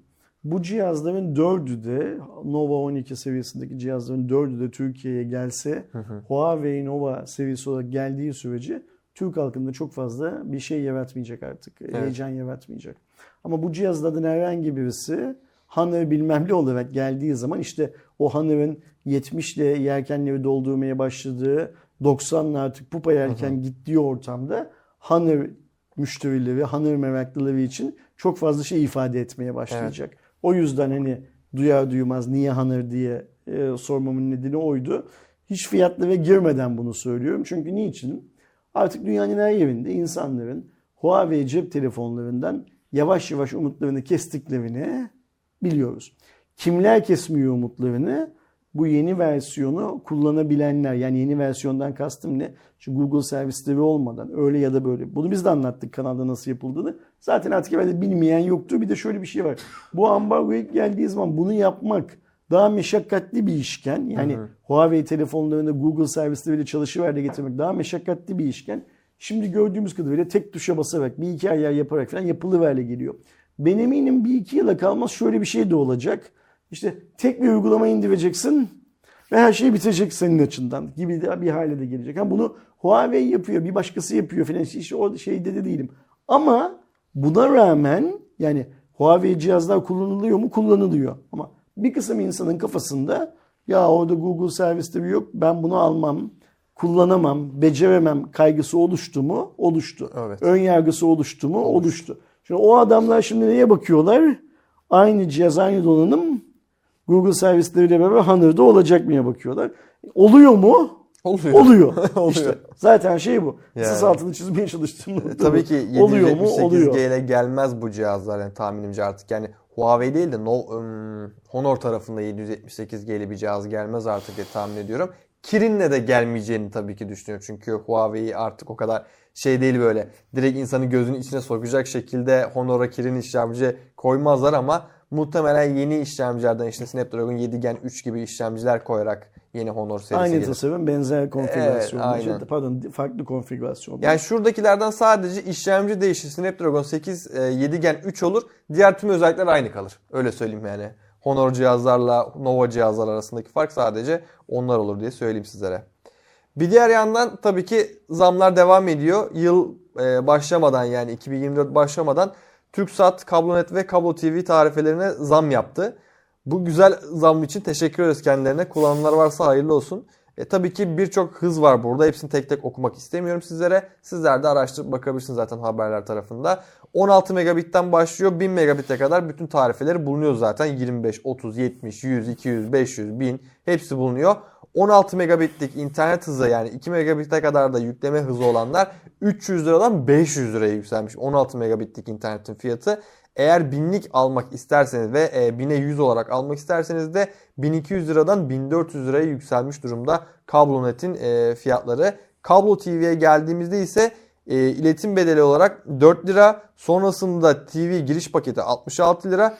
Giriş ve temel paketi 76 lira. Kablo TV giriş temel üst paketi 86 lira. Gümüş sinema paketi, paketi 55 lira. Altın sinema paketi 65 lira. Premium spor paketi 50. Filmbox Plus içerik olarak 20 lira. Net Geo Now içerik 50 lira. E, 30 lira pardon sonrasında S-Sport Plus belki de herkesin en çok kullandığı o da 50 lira olarak fiyatları güncellenmiş durumda. Bana inanılmaz yüksek geldi özellikle internet fiyatları. Ben şeyi anlamadım. TürkSat'ın bu kablonet yani kablo TV değil de kablonet tarafına yaptığı zammın mantığını anlamadım. Anlamadığım mantık şu arkadaşlar. 16'lık internet 300 liradan 500 liraya çıkıyor. 200 lira. Hı hı.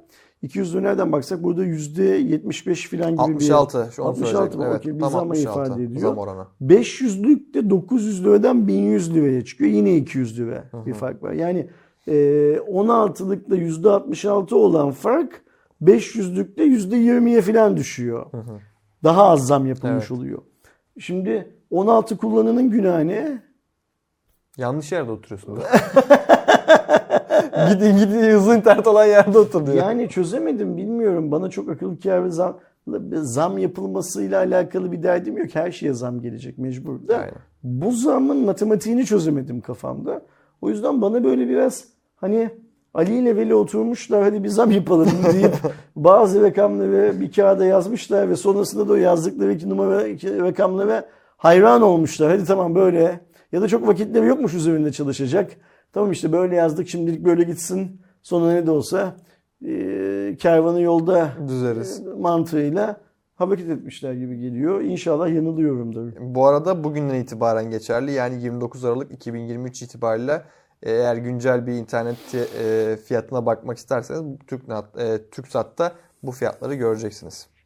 Devam ediyorum. Biraz da Apple kanalından konuşalım. Bu haftanın belki Apple tarafındaki en dikkat çekici yani global çaptaki dikkat çekici olaylarından bir tanesi Apple Watch satışlarının yasaklanması oldu. Watch 9 serisi ve e, Apple Watch Ultra 2 modelleri Amerika'da satışı durdurulmuştu. Biz bunu geçen hafta Cuma raporunda duyurmuştuk Evet, zaten. Aynen. Ama sonrasında bir gelişme yaşandı ve şu anda satış yasağı durduruldu şimdilik ama o da. Yani satış yasağı kaldırıldı. Evet o da şimdi. Satılabiliyor. Evet şu anda Tamam. satın alınabiliyor. Bildiğiniz gibi patent ihlal nedeniyle Amerika'da yasaklanmıştı. Şimdi ise Federal Temiz Mahkemesi Apple Watch 9 ve Ultra 2 modellerini ithal etmeye devam edebileceğini söylemiş Apple tarafına. Bundan sonra sürecin nasıl işleyeceği aslında çok fazla bilinmese de e, Amerika Uluslararası Tic- Ticaret Komisyonu'na bağlı olacakmış. Mahkeme Apple'ın temiz süreci boyunca yasağa dahil e, yasağın daha uzun süreli olarak durdurulmasına ilişkin talebine yanıt vermesi için 10 Ocağı kadar süre vermiş. Bu da demek oluyor ki Apple 10 Ocağı kadar tekrardan bu iki tane saatini satabiliyor. 10 Ocak'taki tekrar bir karar çıkarsa yine durdurulacak. Mahkeme Apple'a değil Amerika Birleşik Devletleri Uluslararası Ticaret Komisyonu'na Apple'ın başvurusuyla ilgili fikir bildirmesi için Süre 10 veriyor, Ocağı evet. kadar süre vermiş. Yani 10 Ocağı kadar ABD Uluslararası Ticaret Komisyonu Apple'ın başvurusunu değerlendirecek. Ee, mahkemeye veren tarafın argümanlarını değerlendirecek ve mahkemeye Evet. diyecek ki şu şartlar altında bu yasağın şöyle ya da böyle devam etmesi mantıklı. diyecek. Yani biz büyük bir ihtimalle 10 Ocak'a kadar mahkemenin bu yasakla ilgili bir nihai karar aldığını göreceğiz. Nihai karar da şu, mahkeme sonuçlanana kadar Evet. devam edecek olan bir karar aldığını duyacağız. Benim tahminimce Apple'ın mahkeme sonuçlanana kadar bu ürünleri Amerika'da satması normal olarak kabul edilecek. Aynen normal olarak kabul edilecek. Bir de Apple açıklama yapıyor. E, Amerika Federal Daire Temiz Mahkemesi'nin tam e, temiz başvurumuza kadar emri durdurma talebimizi değerlendirirken hariç tutma kararının durdurulmasına memnuniyet duyuyor diyor. Tabii ki memnuniyet duyacaklar. Çünkü çatır patır satıyorlar. Neden satıyorlar onu da söyleyeyim sizlere. Çünkü yılda yaklaşık saat bölümünden yani watch bölümünden 17 milyar dolar gelir elde ediyormuş. Çok büyük bir kalem bu arada Watch serisi. O yüzden de memnun oldukları belli. Yani peki ne oldu aslında onu da söyleyelim. Massimo adlı Kaliforniya merkezli bir başka şirkete ait iki tane patenti ihlal ettiği için bu satışların durdurulduğu biliniyor. E şimdi Apple ne yapacak? Eğer karar Apple'ın aleyhine olursa kendi saatlerin içerisindeki sistemleri tamamen değiştirmesi gerekecek. Geçen hafta konuşmadım. Massimo'nun iki tane yöneticisi zaten zamanında Apple'a geçmişler. E tamam Ve işte. Massimo'nun bir alt şirketi. Apple'ın burada yapacağı iki şey var. Ya Massimo'yu satın alacak bütün Evet, şirketi. aynen. Ya Massimo'nun lisanslarını satın alacak. Bu Zaman kazanmak o yüzden önemli. Ya da bu teknolojileri veya gerçekten kullanıyorsa saatlerinde kullanmayacak alternatif çözümler arayacak. Evet. aynen. Ya kendi geliştirecek ya satın alacak. Satın almalar konusunda yapalım bir şey yok. Derdi yok. Parası var. Her şeyi satın. Biz atıyorum şundan bir, bir ay, iki ay, bir yıl içinde filan Cuma raporunda Apple Massimo'yu satın aldığı da konuşabiliriz. Bence satın almalı. Patenti kullanma izni için ödeme yapacak gibi duruyor. Göreceğiz. Burada unutmamamız gereken şey şu. Hep aynı örneği veriyorum. Pulp, Pulp Fiction diyorum pardon. Ee, Fight Club'da da e, söylendiği gibi eğer otomobilde herhangi bir hasar varsa biz ilk önce bu hasar karşılığında zarar görecek olan insanların açacakları tazminat davasında ne kadar kaybedeceğimize bakarız.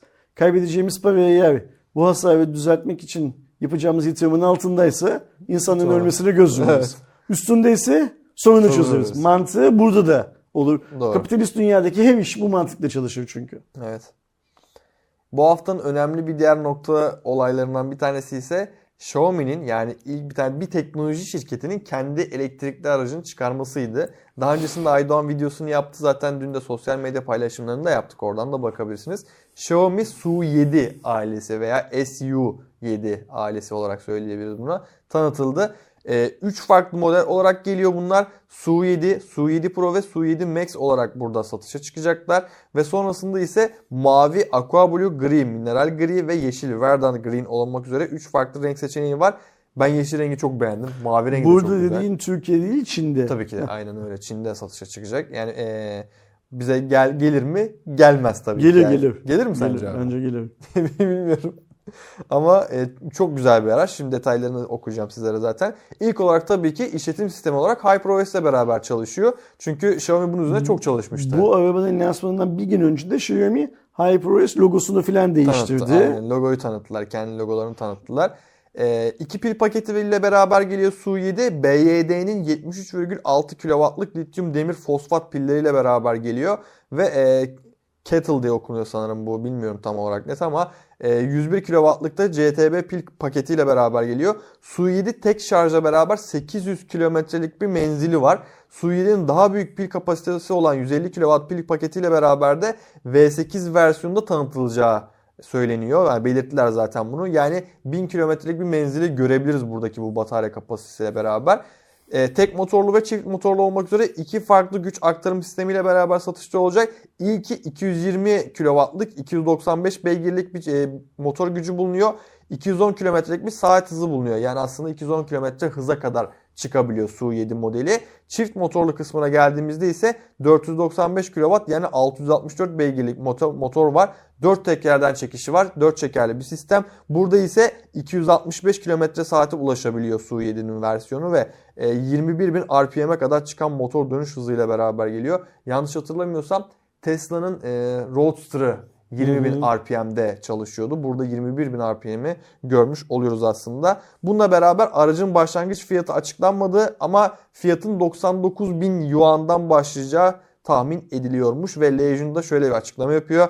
Dünyanın en büyük 5 otomobil üreticisinden bir tanesi olacağız. Su7, Porsche ve Tesla ile karşılaştırılabilecek bir rüya araba sözlerini görmüşüz. Şimdi Xiaomi bu otomobil hikayesine bundan yaklaşık bir yıl, bir buçuk yıl önce kadar falan girdi. İlk önce biz neyi gördük? Böyle bir e, lisans al yani şirket kurduğunu gördük. Sonra işe alım ilanlarının Çin'de çıktığını gördük. Legion bu arada ben dünkü lansmanı izlemedim. İzlememe nedenlerimden birisi çok uzun. Legion'un lansmanları çok uzun oluyor. O yüzden Evet. izlemedim. Legion geçen yılın tamamını bu otomobil şirketi için ne kadar çok işe alma yaptıklarını, hani Çin'in ne kadar çok altın zekası varsa, elektrikli otomobil konusunda yetkin ismi varsa hepsini transfer ettiklerini ve e, elektrikli otomobil işini Xiaomi için aslında uzun vadede öncelikli bir iş olacağının, cep telefonunun bile önüne geçerek öncelikli bir iş olacağının konuşmalarında sinyallerini verdi. Ve 2023'ün bitmesine bir iki gün kala hiç kimsenin beklemediği bir anda kalktılar Çin'de dün işte bu lansmanı yaptılar. Ben önce şeyi söyleyeyim. Otomobil çok güzel görünüyor. Evet. Ya görüntüsü süper. Rengine mengine falan hiçbir şeyi görmeye gerek yok. Ee, özelliklerini söyleyin teknik özelliklerini. İşte 3 aşağı 5 yukarı neredeyse her bir şeyde, komponentte Çin'in elektrikli otomobil konusundaki en büyük şirketleriyle çalışıyor Xiaomi yine. Yani BYD'den bir şeyler alıyor bilmem ne filan. Bunlar çok normal şeyler.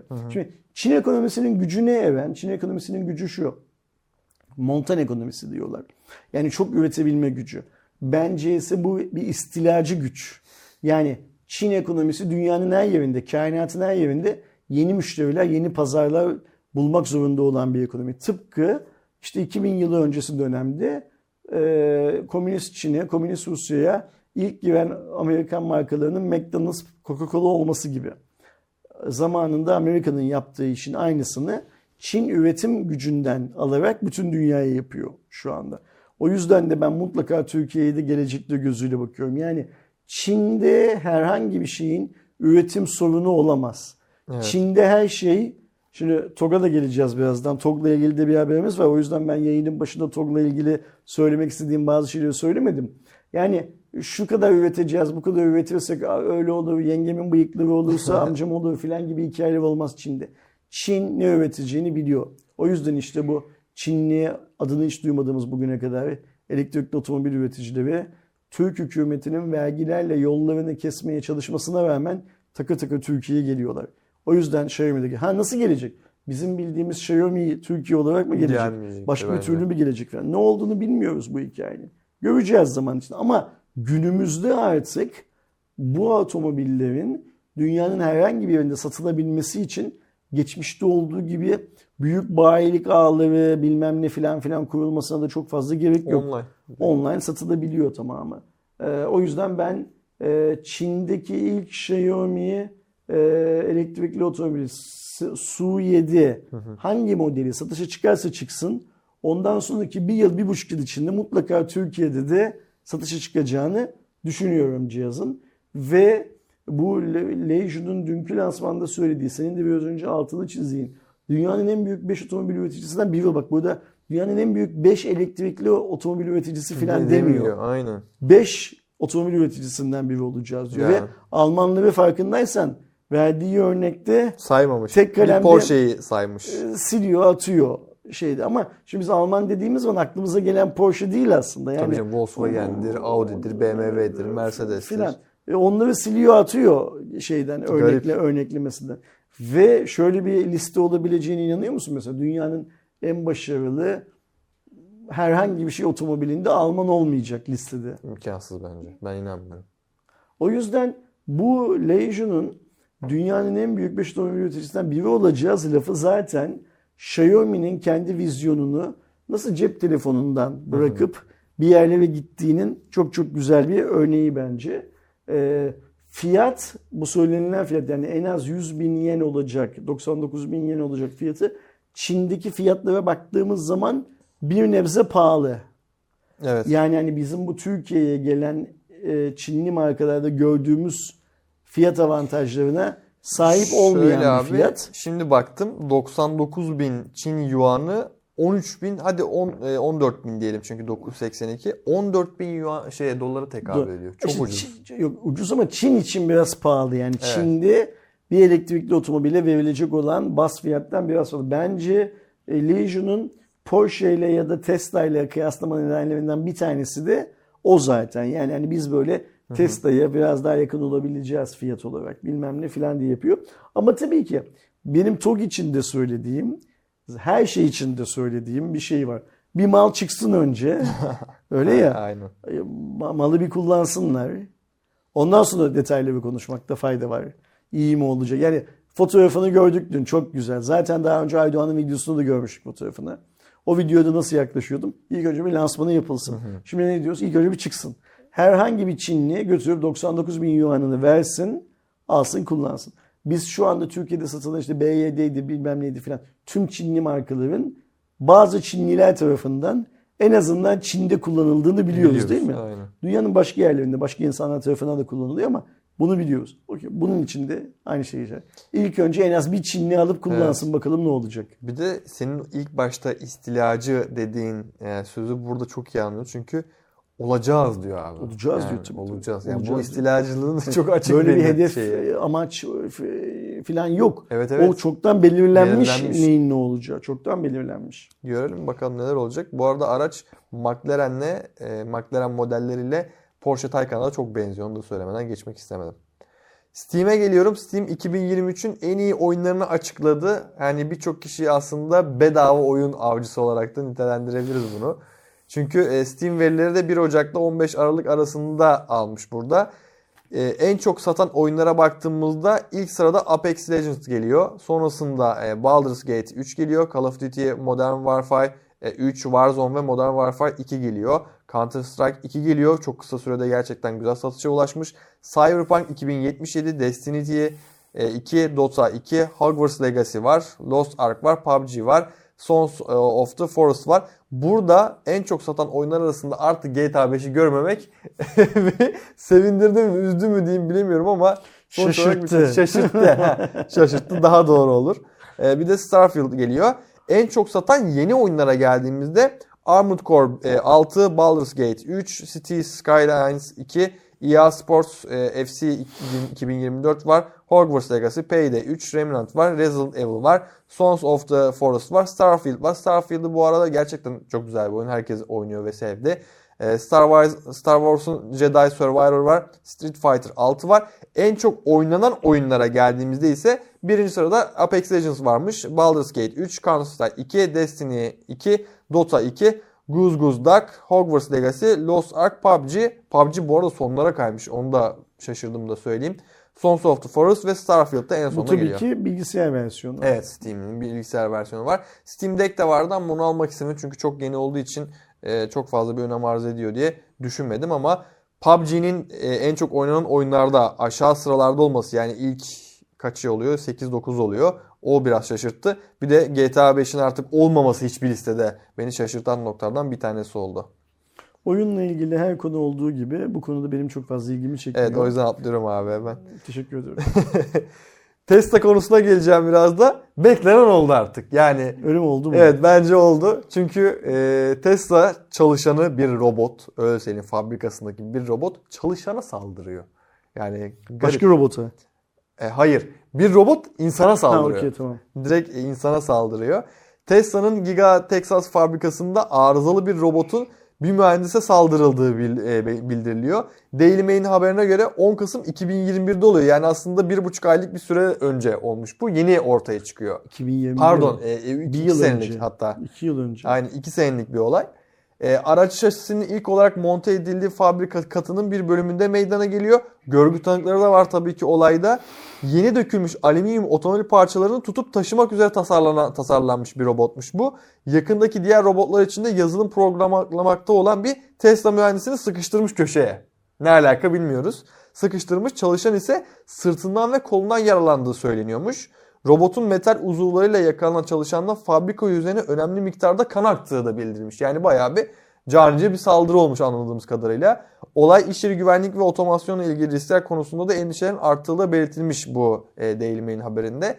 2021 raporuna göre ortaya çıkarılmış. Raporda mühendisin işten izin alması da gerekmediği de bildirilmiş burada. Yani bu kadar kan varken nasıl bir izin Hı hı. olmuyor onu da bilmiyorum. Belki de duyulması istenmediği içinmiş. Raporun bir kısmında mühendisin maruz kaldığı sıyrık, kesik, açık yaradan bahsediliyormuş ve neden olan nesne içinde robot olarak tanımlanmış abi. Şimdi e, basın bazı şeyleri abartmayı çok sever. Basın bazı şeylerdeki algıyı değiştirir. Daily Mail de bu tarz haberleriyle ünlü bir tane gazetedir dünyada. Türkiye'de geçmişte bu işte Tan gazetesi bilmem neler falan vardı. Onların yaptığı iş gibi.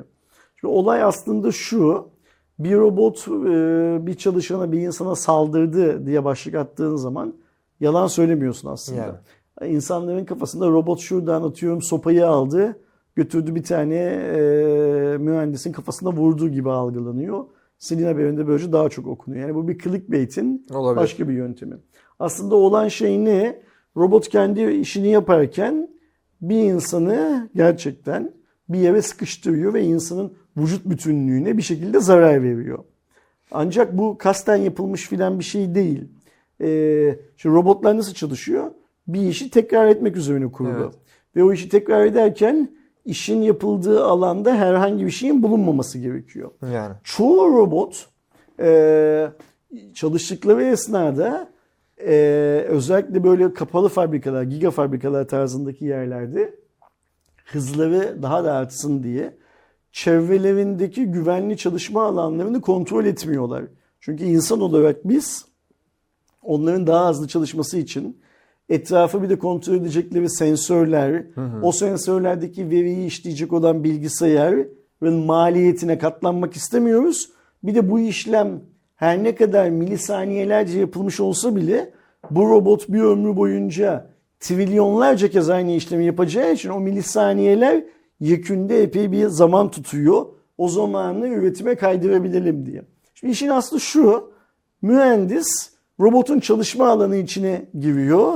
Robot da kendi yaptığı planlanan aksiyonu yaparken karşısındakinin mühendis olup olmadığını da bilmeden eyleme devam ettiriyor. Ve eylem devam ederken de mühendisin Yaralanıyor. fiziki olarak vücudundan bazı şeyler ne derler sıvılar yani kan filan akıyor. E, bu iş kazası. Bu iş kazasının sorumlusu kim olabilir? Ona bakmak lazım. Robot değil. Robotu tasarlayan ve kontrol eden mi? Eden, eden mi? Mühendis bulunması gereken yerde değil başka bir yerde mi bulunduğu filan gibi soru işaretleri. Ancak bunlarla ilgili cevap Tesla'nın 2021 güvenlik raporunda yok. Ee, şeyi bilmiyoruz. Amerika'da böyle durumlarda herhangi bir en azından ben bilmiyorum. Kamu otoritesi bunu araştırıyor muyu bilmiyoruz. Ama ben eminim bir üniversite mutlaka bunu araştıracaktır. Yani şey diye söylemiyorum. Hata şuradaydı, hata buradaydı çıksın diye. Çünkü şöyle bir şey var. Teknoloji dediğimiz şey, endüstri dediğimiz şey ya da endüstri üretimi dediğimiz şey bu tarz hatalardan e, ders alarak ilerleyen bir şey. Yani geçmişte adamın kolu bacağı kopuyordu. Başka üretim bantlarında.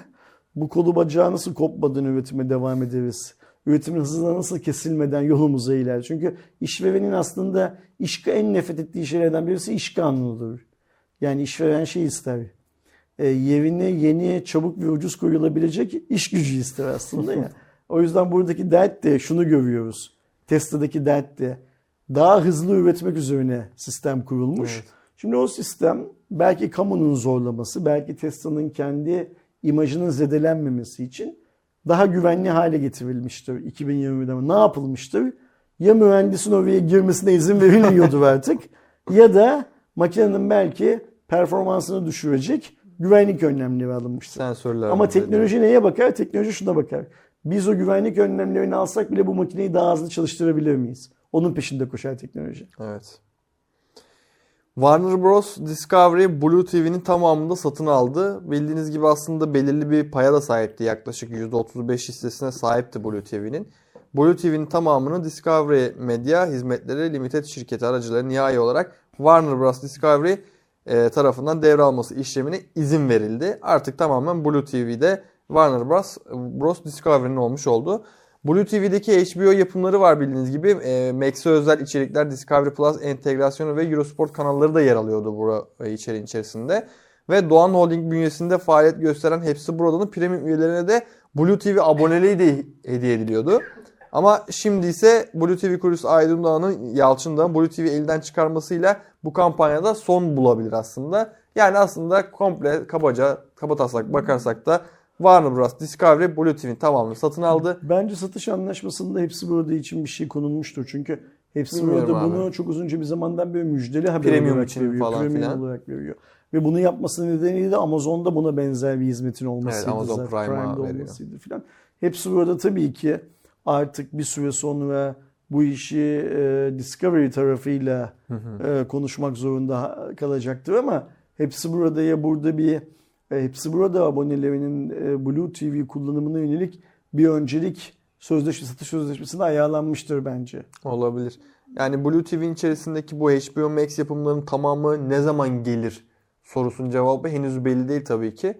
Ama ben 2024'ün sonlarında artık HBO Max'in de Türkiye'de net bir şekilde e, Şimdi açılacağını ben biraz önce dedim ya Daily Mail'de böyle haberleri insanların biraz yanlış anlayacağı, biraz endişelenerek bakıp okuyacakları filan şekliyle haber yapmasıyla ünlü bir gazetedir diye. Bu Warner Bros. satın almasından sonra hepsi burada üyelerinin Blue TV aboneliği sona erecek. Sona erebilir filanları da tam işte o Daily Mail'in tarzında yapılan haberlerden bir tanesi. Evet. Önemli olan şey bu haberlerde şudur. Hepsi buradanın e, premium abonesi olanların dikkatini çekip bir klikle Aynen. bizim haberi bir okutmak, gözden geçirmek, bir panik, küçük bir panik havası yaşatıp mümkün olduğu kadar çok insanın o sayfayı ziyaret etmesini, böylece mümkün olduğu kadar çok insana reklam gösterip bu işten para kazanmaktır. Biz bunlara genel anlamda alçakça ve şerefsizce işler olarak e, bakıyoruz. Evet. Ama yani HBO Max yapımlarını izleyenler var mı yurt dışında falan bilmiyorum. Ama güzel yapımları da var tabii ki. Ülkemize geldiği zaman da aynı Disney'in geldi, geliyor, gelecek muhabbeti olduğu gibi şu anda HBO Max'i konuşuyoruz. HBO Max de bence 2024'ün sonunda gelir. Mutlaka. Kesin diye konuşabiliriz. Türkiye'nin ilk hayalet uçağı da Anka 3 havalandı. Artık testleri falan yapıldı. Türk Havacılık Uzay CEO'su ve TUSAŞ Genel Müdürü Temel Kotil X hesabı üzerinden yaptığı açıklamayla beraber yerli drone'umuz ilk uçuşunu gerçekleştirdiğini duyurdu. Drone olarak adlandırılıyormuş bilmiyorum. Ee, İHA misyonlarında kullanacak olan Anka 3 Teknik özellikleri de bayağı aslında iddialı geliyor. Çünkü herkesin gözü buradaydı. Hatta Teknofest'lerde falan bile çok konuşulmuştu zamanında. Ee, azami kalkış ağırlığı 6,5 ton, yük kapasitesi 1,2 ton. Havada kalış süresi yaklaşık 10 saat güzel bir süre Çok bence. bir süre, Bayağı iyi hı bir hı. Ee, ve irtifa olarak da 12.000 metre. Bu da çok çok iyi yani. Gerçekten çok yükseklerden gidebiliyor. Ve hız olarak da 787 kilometre saatlik bir hızı da bulunacakmış. Ve e, Cumhurbaşkanı Sayın Recep Tayyip Erdoğan da açıklama yaptı bu konu hakkında. TUSAŞ tarafından geliştirilen insansız savaş uçağımız Anka 3 bugün ilk uçuşunu başarıyla gerçekleştirdi. İnşallah uçağımız sahip olduğu gelişmiş teknolojilerle, tasarımıyla ve özellikleriyle ülkemizin savunmasında çok güçlü bir katkı sağlayacak demiş. Kimin emeği geçiyorsa tebrik etmek lazım. Türkiye bu anlamda güzel işler yapıyor. Evet. Ee, bir an önce bunları e, bizim anladığımız gibi güzel işlerse yurt dışında da şey yapılabilir, e, satılabilir işler haline getirmek gerekiyor. Öyle ya biz bunları yapalım da hangarlarda dursunlar diye yapmıyoruz canım. aslında. Satalım ve e, bu sektörden gelir elde edelim diye yapıyoruz. Türkiye'nin hedefini katma değerli ürünler yapıp satabilmek hedefindeyiz. Derdimiz bu. Bu derde eğer e, bu kapsamda yapılanlar derman olacaksa yani ülkenin kişi başına düşen gayri safi milli hasıladan payı bu vesileyle artacaksa hepimizin şükran etmesi gereken, şükran duyması gereken işler bunlar. Aynen kesinlikle. Ve beni şey etkiledi. 10 saatlik havada kalış Aynen. süresi. Ayrıca şey de çok çok, iyi, bu yani. 6,5 tonluk 6,5 ton muydu öyle mi? Evet. 6,5 tonluk ağırlık da çok çok iyi. Evet bence de yani çok güzel. Zaten tasarımı hayalet uçak olduğu için de o da böyle cezbedici diyeyim. Güzel gözüküyor böyle siyah rengiyle falan. Bayağı hoş durduğunda eklemekte fayda var. Gelelim şimdi Ersin abinin en çok konuşmaktan sevdiği konulardan bir tanesi TOG mevzusu. E, TOG yurt dışına satışına hazırlanıyor. Ülkemiz bitti abi. Yurt dışına satışa hazırlanıyoruz. Biraz, biraz önce ne söyledim? Eğer Türkiye katma değerli ürün üretip yurt dışına satabilecek durumdaysa dedik. Bizim ürünümüz yurt dışına satılabilecek e, kalitedeyse, yurt dışındaki insanlar bu ürünlere ilgi duyuyorlarsa tabii ki satalım. Ülkemizin ekonomik durumu bizim dışarıya satış yapmamızı gerektiriyor. Evet. Ben hayalet uçak mı sattık, tok mu sattığa bakmam. Gelecek olan paraya bakarım. Bir para geliyor mu?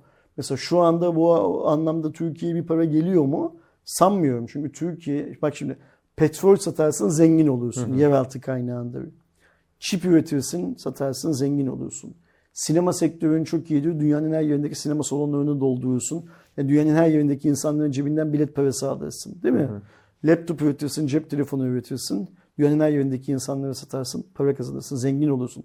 Çin niçin zengin? Bu yüzden zengin. Amerika niçin zengin? Bu yüzden zengin. Hindistan, Almanya, Fransa. Bunların hepsi kendi ürettikleri değerleri yurt dışına satabildikleri için zengin ülkeler. Bu ülkelerde yaşayan insanların fakirlik oranı da bizim fakirlik oranımızın çok çok üzerinde. Ee, ve sattıkları malın da dünyanın her yerinde alıcısı var. Şimdi biz de Türkiye olarak bu noktaya gelmeliyiz. Ne satabiliriz? Elma da satabiliriz, domates de satabiliriz. Yumurta, makarna, ıspanak da satabiliriz. Tok da satabiliriz, hayalet uçak da satabiliriz. Sorun bu değil bence. Sorun bizim ürettiğimiz ürünün yurt dışında alıcısı var mı? Dert bu. Şimdi e, biz işte bu hayalet uçaklar, hay- pardon insansız hava araçları ve bilmem ne filan filan üretiyoruz. Çok başarılıyız da. Bunların birazını da sattık bugüne kadar. Evet. O satış sonrasında e, tüm ülkeye yansıyacak bir milli refaha ulaştık mı? Hayır ulaşmadık. Şimdi insanlar şöyle düşünecek. Diyecekler ki ya Ersin Bayraktar Holding kendi yaptığı satışı insanlarla paylaşıyor mu? Sonuçta bu özel şirket. E, Fransa'da da Peugeot paylaşmıyor. Ama Peugeot kurduğu fabrikalarda daha çok insan çalıştırarak daha iyi rakamlarda insan Ve farklı çalıştırarak ülkelerde çalıştılar. e, insanların daha çok kazanması neden oluyor. Apple da bunu böyle yapıyor. Apple da Çin'de standart çalışanı daha çok çalışıyor ama daha çok para veriyor. Söylemeye çalıştığımız şey şu. Ülkelerin halkları böyle böyle zengin olurlar. Sen domatesi Türkiye'de 5 liraya satıyorsan gönderdiğin yere 55 liraya gönderesin. Çiftçi daha çok kazanır. İşin Katma mantığı bu. Yani işte. bizim derdimiz Bayraktar'ın ya da e, TOG'un ya da bu hayalet uçağın sahibinin kazandığı paradan vatandaş olarak pay almak değil. Onların yaratacağı ekonomi elinde sonunda o ülkenin vatandaşının işine yarar. Bunu anlatmaya çalışıyorum. Kesinlikle. Şimdi e, nasıl TUSAŞ'ın e, uçağı yurt dışında da satılsın, e, insansız hava araçlarımız başka ülkelere de satılsın bilmem ne falan diyorsak TOG da yurt dışı satışına hazırlanıyor olması çok normal tabii ki. En başından beri zaten TOG'a söylenilen sorulan sorulardan birisi buydu. TOG'un yurt dışında satışa çıkmasının şöyle bir önemli noktası da var. Almanya'da ya da Avrupa topluluğu ülkelerinden herhangi birisinde satışa çıktığı anda enkeptesi de yapılacak. Tabii TOG'a. ki de. Aynen Biz şu anda. TOG'un enkeptesi sonuçlarını da bilmiyoruz. Aynen. O yüzden yurt dışında satışa hazırlanması zaten TOG'dan beklediğimiz bir şey. Detaylar nedir? Almanya'da satışa başlayacak ilk Tamam olarak. yani Avrupa topluluğunda başlayacak. Aynen öyle. Ee, Muhtemelen Almanya olması nedeniyle en çok Türk'ün Evet, orada yaşaması. aynen. E, devam ettiğimde Peki TOG'a para verecek olanların Türk olup olmaması önemli mi sence? değil tabii ki. Bence de değil. Kesinlikle değil. Ee, resmi LinkedIn sayfasına yani TOG'un resmi LinkedIn sayfasında 4 adet yeni iş ilanı yayınlanmış. Almanya Stuttgart merkezli olan 4 iş ilanı da şu şekilde sipariş ve dağıtım planlama, satış operasyonları, iletişim ağı geliştirme, satış ve satış sonrası ve son olarak da satış sonrası operasyonları olarak 4 farklı e, iş ilanı yayınlanmış Almanya olarak bunlar yani Stuttgart olarak yayınlanmış durumda. Zaten e, Sanayi ve Teknoloji Bakanı daha doğrusu eski olan Sanayi Hı hı. ve Teknoloji Bakanımız Varank'tı değil mi abi yanlış Frank şu anda. Bursa milletvekili. Evet aynen e, Sayın Varank da söylemişti. Yurt dışına ilk TOG ihracatının 2025 yılında başlayacağını duyurmuşlardı. Yani muhtemel olarak da 2024 yılında da ön siparişler başlar. Almanya'da da satışa açılır. Tamam. Peki fiyat olarak ne olacak? Asıl önemli noktalardan bir tanesi bu çünkü. Yani şu andaki satışta olan TOG'ların fiyatını dövize çevirdiğimizde şöyle şeyler ortaya çıkıyor.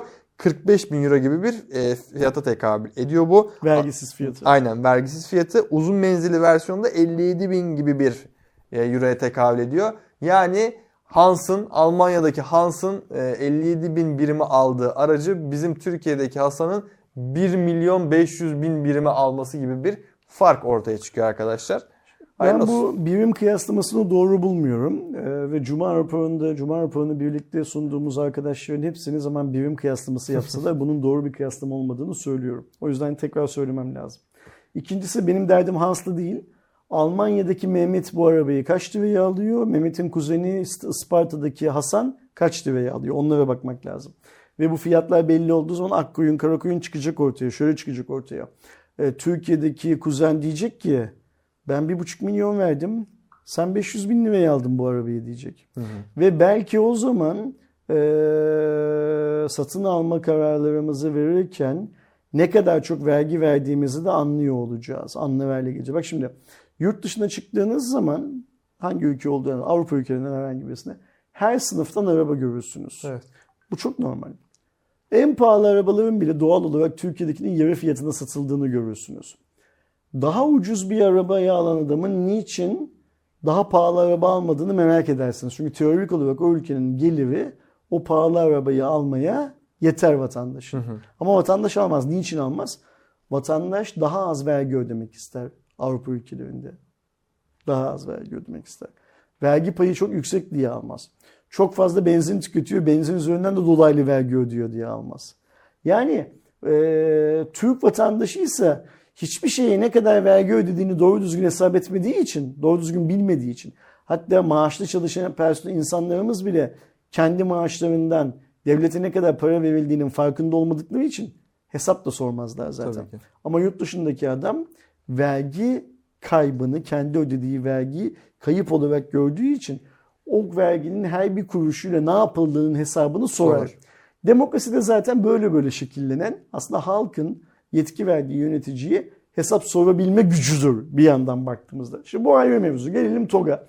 Bu yurt dışı hikayesine de geliriz ama şunu sorayım sana. TOG 2023 yılında öyle ya bu, bu son iş günündeyiz. Vaat ettiği otomobili Türk vatandaşlarına verebildi mi? Veremedi. Ulaşamadı o sayıya. Ulaşamadı. Okey tamam. Yani Ulaşsa açıklama yaparlardı zaten. Burada bir mağduriyet var yani Var. değil mi?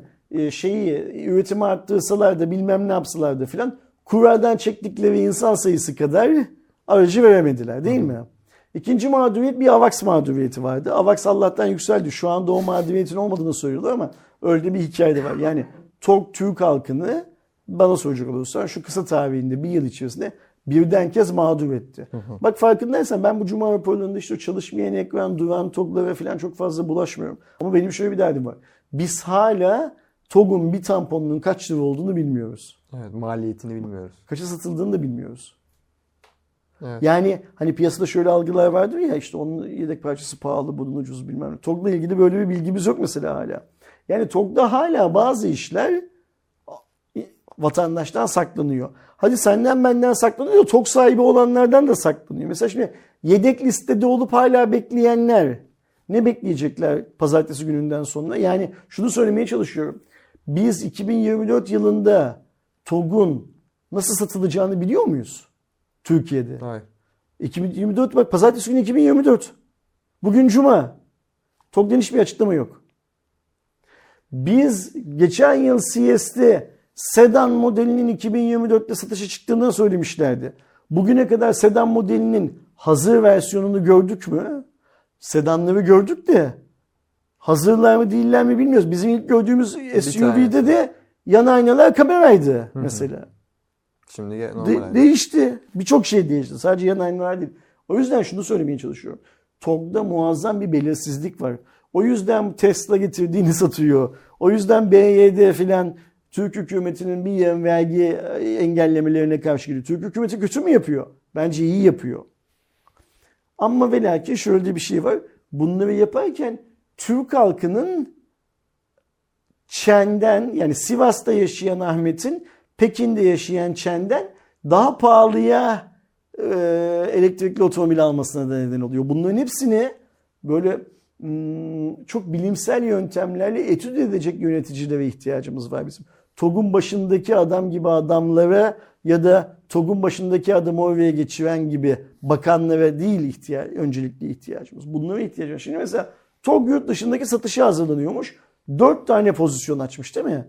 Dört pozisyonlu bütün Avrupa satışını yapabiliyorsun demek ki. Bu acaba benim biraz önce söylediğim gibi her şeyi üretmek çok kolay mı? Yoksa sadece bir başlangıç mı? Yani mesela şunu Ya bilmiyoruz. sadece şimdilik bu dördünü açtılar. Bak şimdi şunu bilmiyoruz. Ee, Avrupa topluluğu ülkelerinde satış yapmak için fiziki satış noktanın olması gerekiyor mu gerekmiyor mu? Kaç tane tamir istasyonuyla anlaşman gerekiyor falan bunların hiçbirisini bilmiyoruz. TOG niçin Almanya'da bu ilanları veriyor? En kötü ihtimalle diyor Almanya'daki Türkler alsalar birer tane zaten Almanya'nın bazı şehirlerinde en çok kullanılan otomobil oluruz. Yanlış bir pazarlama açısı mı? Yok değil. Değil. Değil. Ama eee Enkep'ten ne sonuç alacağını da bilmiyoruz. Hani Enkep'ten eğer kötü bir sonuç alırsa ki günümüzde hala üretilen araçlar arasında Enkep'ten kötü sonuç alanlar var. Ama bu Girip- seviyedeki araçlar artık olmaz. Girip Enkep'in web sitesine arkadaşlar baksınlar. E, Son yapılan testlere baksınlar. Orada da evet bütün birçok araba tam puan alıyor ama arada sırada scroll et şöyle aşağıya doğru bazı Çinli üreticinin eksik puan aldığı da görülüyor. Şimdi Avrupa'daki müşteri buna bakar. Türk olsun olmasın buna bakar mesela. Güvenli mi değil miye bakacak. Ne kadar elektrik tükettiğine bakacak. Soğuk iklimdekiler şimdi Amerika'da yaşandığı Isı gibi yollarda e, arabalar kalacak mı kalmıyor öyle. Şimdi Avrupa dediğimiz coğrafyanın Soğuk. bir kısmı çok sıcak eyvallah Türkiye ile çok benzer ama kuzeye gittikçe çok soğuk ve kuru bir iklim var. Ve mesela e, ben geçen hafta Fransa'daydım biliyorsun. Fransa'nın birazcık da böyle soğuk bir bölgesindeydim. E, gördüğüm kadarıyla elektrikli otomobil kullanım oranı çok azdı mesela. Ve büyük bir ihtimalle tahminimce ha, iklim yüzünden böyleydi. O yüzden çok fazla değişken var. Biz tabii ki TOG'un sadece Avrupa değil dünyanın her yerinde satmasını, çok çok satmasını isteriz. Çok çok satmanın başrolü neydi? İstilacı olmak için çok üretmen gerekiyordu. Şey- Xiaomi'nin gibi. yaptığı gibi, Çin'in yaptığı gibi. Sen şimdi Türkiye'deki kuraldan çektiğin adamlara bile herifler ceplerinde paralarıyla bir yıldır bekliyorlar. Ee, arabalarını satamamışken Almanya'daki adama nerede üretip satacaksın? Sen sedan sözü verdin. Nerede bu sedan? Filan gibi. Bu aşamaya gelince kadar çözmemiz gereken. Mesela bak ben şunu çok bekliyordum. Bu sabah TOG'un bir açıklama yapmasını ve demesini biz 2023'te 10 tane araba verecektik. 8 tane teslim edebiliyoruz. Ben sabah geldiğim zaman baktım bakmamış boşuna. Yok bakayım Yani şimdi şey. Cuma raporu boyunca yapıldıysa eyvallah yine kabulüm. Biz bu Cuma raporunu yayına aldığımız ana kadar yapılacak yapılırsa yine kabulüm. Ama şunu söylemesini bekliyordum hemen. Bugün 2023'ün son iş günü ve biz şu kadar bin araba için insanları kuradan çıkarttık. Bunların 2000 tanesini, 1000 tanesini, 500 tanesini o araçlarına veremiyoruz. Evet. Ama bu araçları Ocak ayının ilk 10 gününde teslim edip vereceğiz. Bu 10 günlük gecikme için özür dileriz. Ayrıca 2024'te nasıl satacağımızın duyurusunu da pazartesi yapacağız. Öyle ya. Şimdi 2023'te kurardan çıkanları verince bu iş bitmiyor ki. Harç bitti yapı paydos değil ki. Bak bir de şöyle bir şey var. Şimdi 2023 model TOG'larla 2024 model TOG'lar arasında makyaj anlamında bir fark olacak mı? Hah bir de o da var. Olursa eğer şu yetiştiremedikleri bugüne kadar insana 2024'te verdikleri otomobillerde onu uygulayacaklar mı? Yoksa o adamlara bu yılın parasıyla geçen yılları yani 2024'ün parası öyle ya TOG'u her alana güncel fiyattan fatura Güncel kesiyorlar. fiyattan eski araç mı verecekler? 2024 fiyatıyla 2023 model özelliklerde görünümde arabamı. Bunların hepsi bilinmezlik durumunda. Bunları kim biliyor? TOG'dan birileri biliyor. Ama vatandaş bilmiyor. Sonra da diyeceğiz ki işte TOG Almanya'da da 4 tane pozisyon açtı. Orada da satıyor. Ha bak şunu konuşabiliriz. Ersin Tesla'nın Türkiye'deki çalışan sayısının sen 440 mı olduğunu zannediyorsun? Değil tabii Tesla da bu kadar. Yani sonuçta bunlar pazarlama şirketleri ne iş yapıyorlar? Malın getirilmesini müşteriye ulaşılmaz. Bak Tesla'nın ofisinin nerede olduğu, showroom'u falan yok. Zaten adamı niye işten çıkarttılar? Türkiye'deki Tesla teslimatlarını Amerika'daki ya da Tesla'nın girdiği her yeni girdiği ülkedeki şova bayram havasına çeviremediği için herif işten çıkarttılar anladığımız kadarıyla. Ve çok da başarılı bir yöneticidir kendisi. Yani hani böyle yoktan var edilmiş bir adam değildir. Kariyeri gayet iyi bir insandır. Kemal Bey'di yanlış hatırlamıyorsam. Lufthansa'dan geçen beyefendi.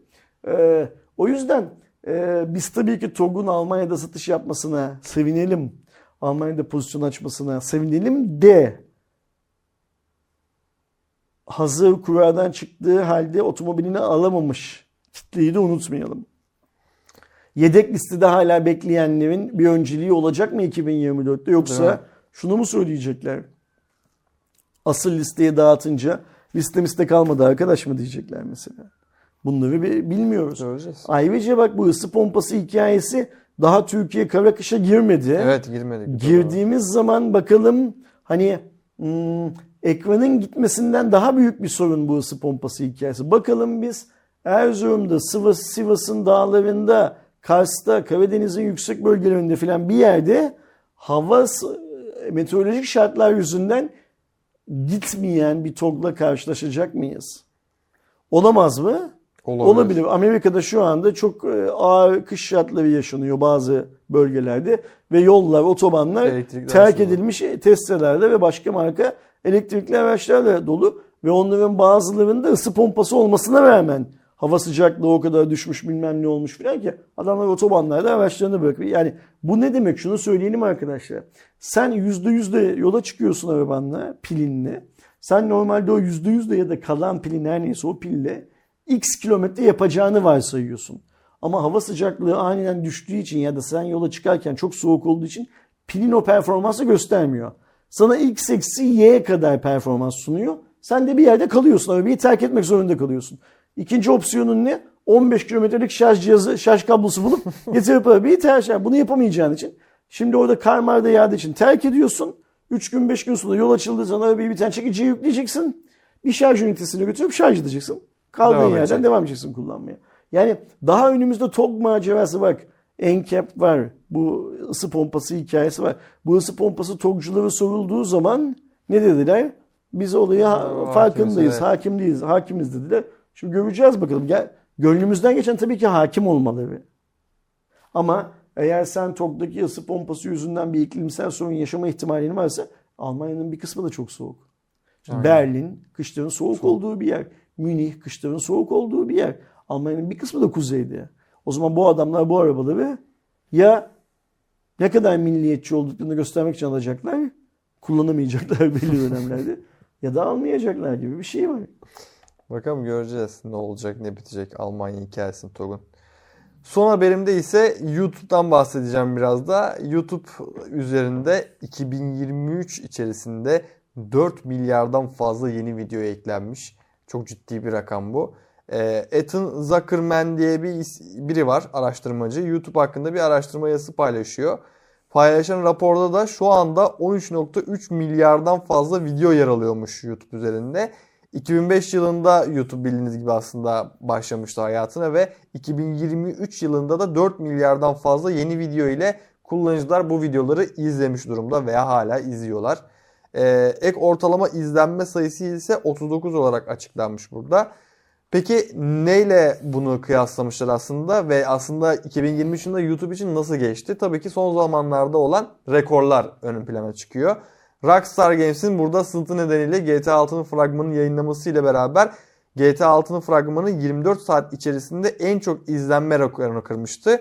Fragman yayınlanmasının ardından 24 saat geçmeden 70 milyon fa- 70 milyondan fazla izlendi. Daha öncesinde bu rekor bildiğiniz gibi Mr. Burada da 59,4 milyonluk bir izlenme elde etmişti 24 saatte. 7 günde denizde mahsur kaldık diye bir videosu vardı 7 günlük. Onu geçerek en fazla izlenen video olmuş oldu. 13,3 milyardan fazla videonun yer alması biraz korkutucu da yani inanılmaz bir arşiv demek bu. Hani bunun sunucuları nasıl kaldırdığını gerçekten çok çok merak ediyorum ben. Ayrıca şöyle bir şey var. Sadece bu değil. Şimdi bu hani m, AI dönemi başlıyor ya. AI dönemi varsayılıyor ki şu anda dünyada sahip olan tüm işlemci gücünün en azından minimum 3 misli kadar güce ihtiyacımız olacak. Evet. Zaten bu Intel'in, Mintel'in filan işte Almanya'da, Amerika'da fabrika açmaların esas nedeni de güvenlik filan diye. Şimdi Biden şunu biliyor. Biz bugüne kadar diyor Çinlilere diyor kazandırdığımız parayla bize kafa tutuyorlar. Önümüzdeki 10 yıl içinde bunun 3 misli kadar daha para kazandıracağız bu adamlara. İşimiz sevap olur. O yüzden biz 50 milyar dolarlık yatırımları Amerika'da yapalım. Para Amerika'da kalsın falan diyor. Şimdi bunun çevresel yönüne baktığın zaman şu an çalışandan 3, 3 misli daha fazla minimum 3 misli daha fazla işlemcinin çalışması demek dünyanın karbon salınımının da Çok çok çok, fazla fazla, artması anlamına geliyor. Yani bizim internette yaptığımız, Google'da yaptığımız her türlü arama, işte Instagram'da izlediğimiz her story bilmem ne filan aslında bir şekilde çevresel e, zarar veren sonuçlar doğuruyor. Ee, hani şey diyorlar ya işte Finlandiya'da ya da Kuzey Kutbu'nda filan soğutması kendinden buzullar sayesinde ondan sunucu odaları sayesinde çevreci e, data center'lar kuruluyor. O nasıl çevreci? Bizim İstanbul'da kurduğumuza göre çevreci. Yani tamamen yeşil Değil. enerji bilmem ne filan hikayeleri yok. Dünyanın karbon yakıtlardan kurtulamadan bu anlamda yol alması mümkün değil. Yani elektrikli otomobiller bir seçenek ama çözüm değil tek başına. Tabii ki. Elektriği nereden ürettiğin çok önemli. Eğer elektriği güneş enerjisinden üretebiliyorsan, rüzgardan üretebiliyorsan, yani tamamen geri dönüştürülebilir enerjiden üretebiliyorsan o zaman e, sen akıllı elektri, e, elektrikli otomobili kullanarak e, karbon ayak izini azalttığını söyleyebilirsin. Ama elektriği petrol yakarak, doğal, doğal gaz yakarak üretiyorsan ki biz Türkiye'de böyle üretiyoruz.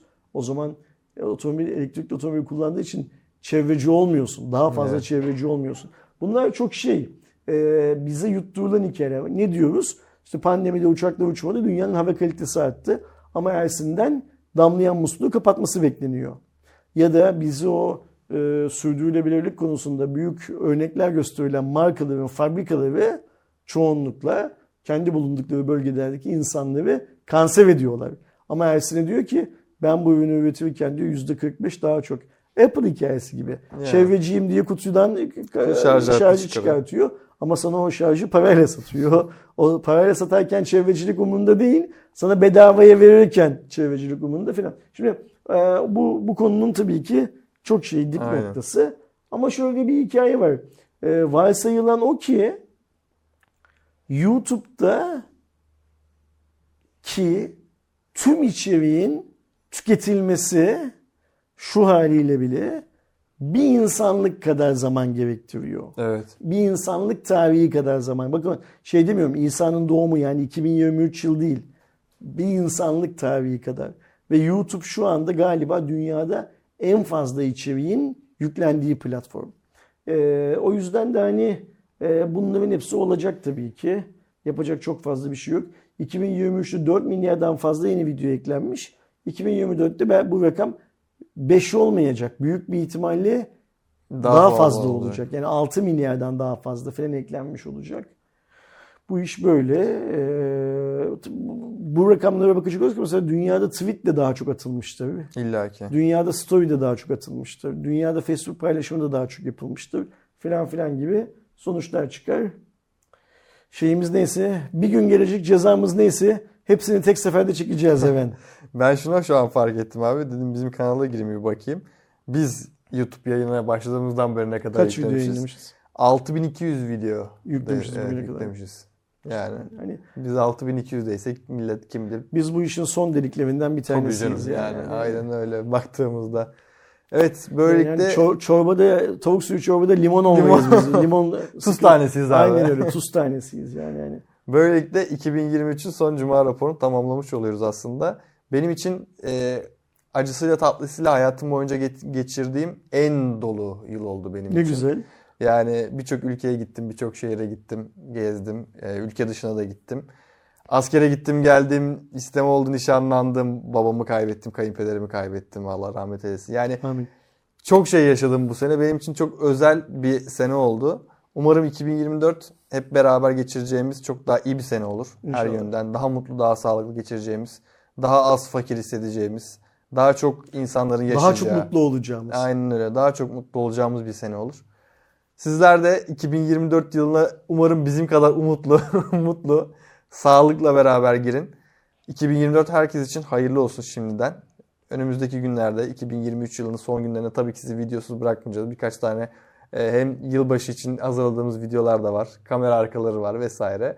Hediye videomuz olacak. Biraz da onun çekimine gireriz Öyle zaten. bir tane ofis içi vlog yaparız falan böyle. Hangi gün yayınlanır bilmiyorum ama yani pazar pazartesi günü falan yayında olmuş olur zaten onlar da. Sana bırakıyorum abi sözü. Söyleyecek çok fazla bir şey yok. Yeni yıl sadece bize, sadece izleyenlerimize değil, dünyada Hardware Plus gibi bir kanalın varlığından haberdar olmayanlara bile mutluluk ve sağlık getirsin. İnşallah. Dünyadaki her şey mutluluk ve sağlıkla şey Evet. yapıyor. Ne derler? inşa oluyor onun üstüne. Sevdiklerinizin yeni yılını kutlamaktan çekinmeyin. Ee, hani böyle işte bu yeni yıla karşı da toplumumuzda bir e, direnç oluşuyor ya. Buna kurban etmeyin. Çok gereksiz Ee, bir şey. Ananızın, babanızın, kardeşinizin, bir arkadaşınızın, sevgilinizin yanağına bir tane öpücük kundurup yeni yıl kutlu olsun. Hepimiz daha sağlıklı olalım, daha mutlu olalım demek sizi dinden falan çıkartmaz arkadaşlar. Yani herhangi bir şeyi karşısında durmanızı da şey yapmaz, neden olmaz. Bu insanlığın bir parçasıdır, insan olmanın bir parçasıdır. İnsan olduğunuzu unutmayın. Karşınızdakine de insan olduğunu bol bol hatırlatın bir şekilde. O yüzden sağlıklı ve mutlu günlerde buluşuncaya kadar kendinize iyi bakın. Hoşçakalın. Hoşçakalın.